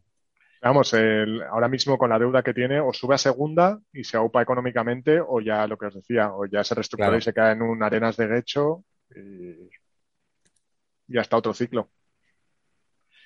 No tengo ni idea. Pues No no lo buscaremos y lo preguntaremos porque no tengo ni idea de cómo se hace esto. Claro, es que esto con Gallego. Bueno, eh, no, te- eh, no hemos hecho nada de promoción, pero que siempre se me olvida. Suscribiros y, darlos, y darle al like, que está muy bien decirlo ahora, después de una hora y cuarenta minutos de hablar del Racing de Santander. A Suscribiros, las dos personas like. que quedan. Y si queréis más paquetes, eh, iVox Premium. A iVoox Premium, que a ver si empezamos a volvemos a subir más cosas. Nos vendría bien estar en paro para esto, que... pero bueno. Manu, Bueno, vamos a ver, tenemos las series de historia del fútbol y cosas de Barça y tenemos que hacer ahí un cuestionario ¿no? que tenemos esta semana. Yo te echo de menos por las mañanas tus directos, Álvaro, la verdad. ¿eh? es que, es que no- es que tengo que trabajar, tío. En verano es que no tenía trabajo. Entonces podía hacer, podía hacer Twitch, pero es que ahora tengo que ir a trabajar. Y entonces, a ver, yo estaría encantado de poder estar en casa una hora de Twitch a tocarme los huevos luego todo el día, pero, pero económicamente no me sale rentable. Ya, esa es la parte Me sale, me sale bastante mal. El, fue muy divertido estos tres meses de verano. El ingresar cero euros en tres meses, que fue lo que facturé este verano, luego se ha ido arrastrando a lo largo del año. Bueno, pero en verano curraste. Sabrás que tú te lo guardas todo. Bueno, Curré lo de la SER, pero que, se lo cobré en octubre. La cadena SER Claro, claro. curras y no facturas y cobras, lo cobré en octubre. Eso es una cosa muy buena del autónomo, que yo, yo ahora este mes estoy burrado mogollón, pero en enero o febrero voy a tener mazo de pasta. A esto te la, te la guardas un poco para después, en plan de no, no me lo quiero comer ahora, ¿no? Yo me, yo me guardo un poquito por, por, por lo que pueda pasar. Es como yo ya tal, y, y yo, pues será nuestro historial. Yo quiero comerlo ya, cuanto antes, por si acaso. No, no, Es como si no, luego es como. ¿Cómo decía usted? Iñaki, que eh, he tenido alguna experiencia así y es como. no. Eh, y luego tengo un poquito en Bitcoin ahí guardado. Pero muy poquito, muy poquito, pero a Ah, ver. joder. Pero, pero a ver si eso. Yo el, el otro día le pregunté a un experto económico con el que estuve. Además, es una cosa muy curiosa. Voy a contar esto y. ¿Experto económico es el chinche? No, no, no, no. Es, es- es un tipo que, que es, fue una de las pocas ser. personas que en la crisis de 2008 dijo: No voy a dar hipotecas y se enriqueció gracias a eso. Y tiene un podcast de vino que te estás invitado, Iñaki, que es muy Ah, fan vale, nuestro, sí. que es muy fan nuestro. de- Y luego el tío me contó cuál es su trabajo. Y dije: ¿Qué hago con la Bitcoin? Y me dijo: Eso véndelo todo porque eso no va a valer nada de aquí a, a tres años. Ahí te lo vas a perder todo. Y dije: Vale, pues te voy a hacer caso. Pero que me- una cosa muy graciosa: el tipo se ha hecho fan de paquetes y los está escuchando cronológicamente. Entonces, Hostia. Va por el 70. Eh, me dice el otro día, tío, a mí me gusta mucho el programa, pero ahora mismo estoy en que está llegando Kuman y Iñaki está súper ilusionado. No puede ser eso. Es, que es como ver perdidos, ¿no? ¿Algún comentario que harías en algún programa? Pues claro, ese- dice, yo, yo ilusionado por Kuman. está ilusionado. Y, Pero, ¿qué podcast está escuchando este hombre? pues Iñaki, algún día, estarías, Yugas o algún día estarías ilusionado y... Por Kuman. Puede ser. Es que ahora, ahora, ahora claro, ahora ya... eh, Saca el copión de eso, como se dice en la copia. Saca el copión de eso. Yo, yo no sé. O sea, hubo algún momento que dije, bueno, el hombre está haciendo lo que puede. O sea, que, que- no- o sea, no me CB, pero ilusión. había, bueno, el caso es que ahora le mandamos un saludo que a lo mejor escucha dentro de un año. Es verdad. Y un año, hora y 45 minutos. Y una hora sea y 45 que- minutos, así que le, le mandamos un saludo. No, eh, quiero, quiero hacer un paquete con él de fútbol y vino, porque me dijo, oye, pues Michael Laudrup se fue del Madrid por culpa del vino, de una historia de vinos. Eh, Quique Sola, no sé qué dije. Bueno, bueno, a lo mejor hay una cosa ahí para hacer de, es- paquetes, de paquetes y vino. Muy erudito. Muy erudito. Muy bien. Muy, Sanchís, muy erudito no. Según me ha contado, sube fotos con vinos, pero que Quique Sola, según él dice él, no te enlaza cuatro palabras eh, seguidas. Bueno, tú, tú lo has escuchado, Quique Sola. Pues sí, pues si te va la verdad, no sé su voz. Siempre me imagino con la voz de Christian Bale porque es como Batman, pero no sé ahora mismo qué voz tiene. Y, y- y luego que nos cuenta aquí una historia muy curiosa, me contó que es campeón de España de cata a ciegas de vino. Que eh, no, claro, yo me imaginaba que es con los ojos tapados, sino es que tú bebes el vino y no te dicen cuál es, pero lo puedes mirar. Pero yo como un gilipollas pensaba que era te ponían una venda en los ojos Pero hacen, yo tengo un colega enólogo y hacen concursos, rollo que quién lo, el tío vino a Madrid porque había un concurso, rollo concurso de televisión, que hacían ahí como de este tipo de cosas, que lo presentaba alguno de estos, ¿cómo se llamaba? ¿Goyo Jiménez? Goyo Jiménez, no, Pues, el eh, mítico, otro Goyo que había. Goyo, Goyo González. El de uno Goyo para González. todas. El de uno para todas. eh, Exacto, este era, que, que se lo presentaba, había como pruebas y test y luego hacían cataciegas, o sea, que, era, que hacían sus concursos y tal. Es- O sea, es fue la un- gente es- del vino que... Es un mundo que flipas, tío.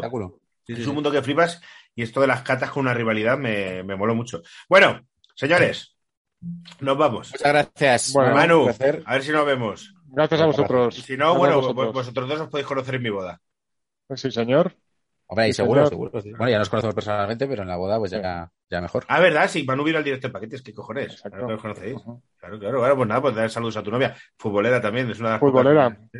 Ahí la ya parte que- del podcast llena de conversaciones personales. Ahí, Iñaki, le dijo, a Iñaki le dijo a mi novia, bueno, tranquila que estamos acabando. Y le dijo, mira, no, no, si el que viene de, de acompañante es él. O sea, Sí, la sí, que sí. sé de fútbol soy yo. Y Pero quiero puntualizar que eso fue porque Álvaro señaló para ella al principio, en plan de esta chica viene y de los que teníais detrás se habían dicho Cierto. Sí. Yo, Ahí sí yo que no había visto exactamente quién.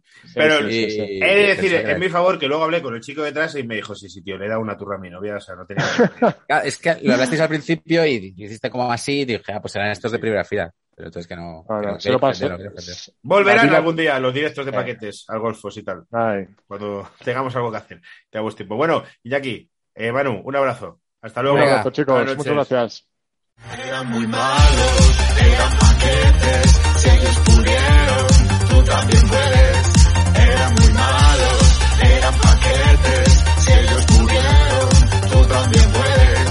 también puede.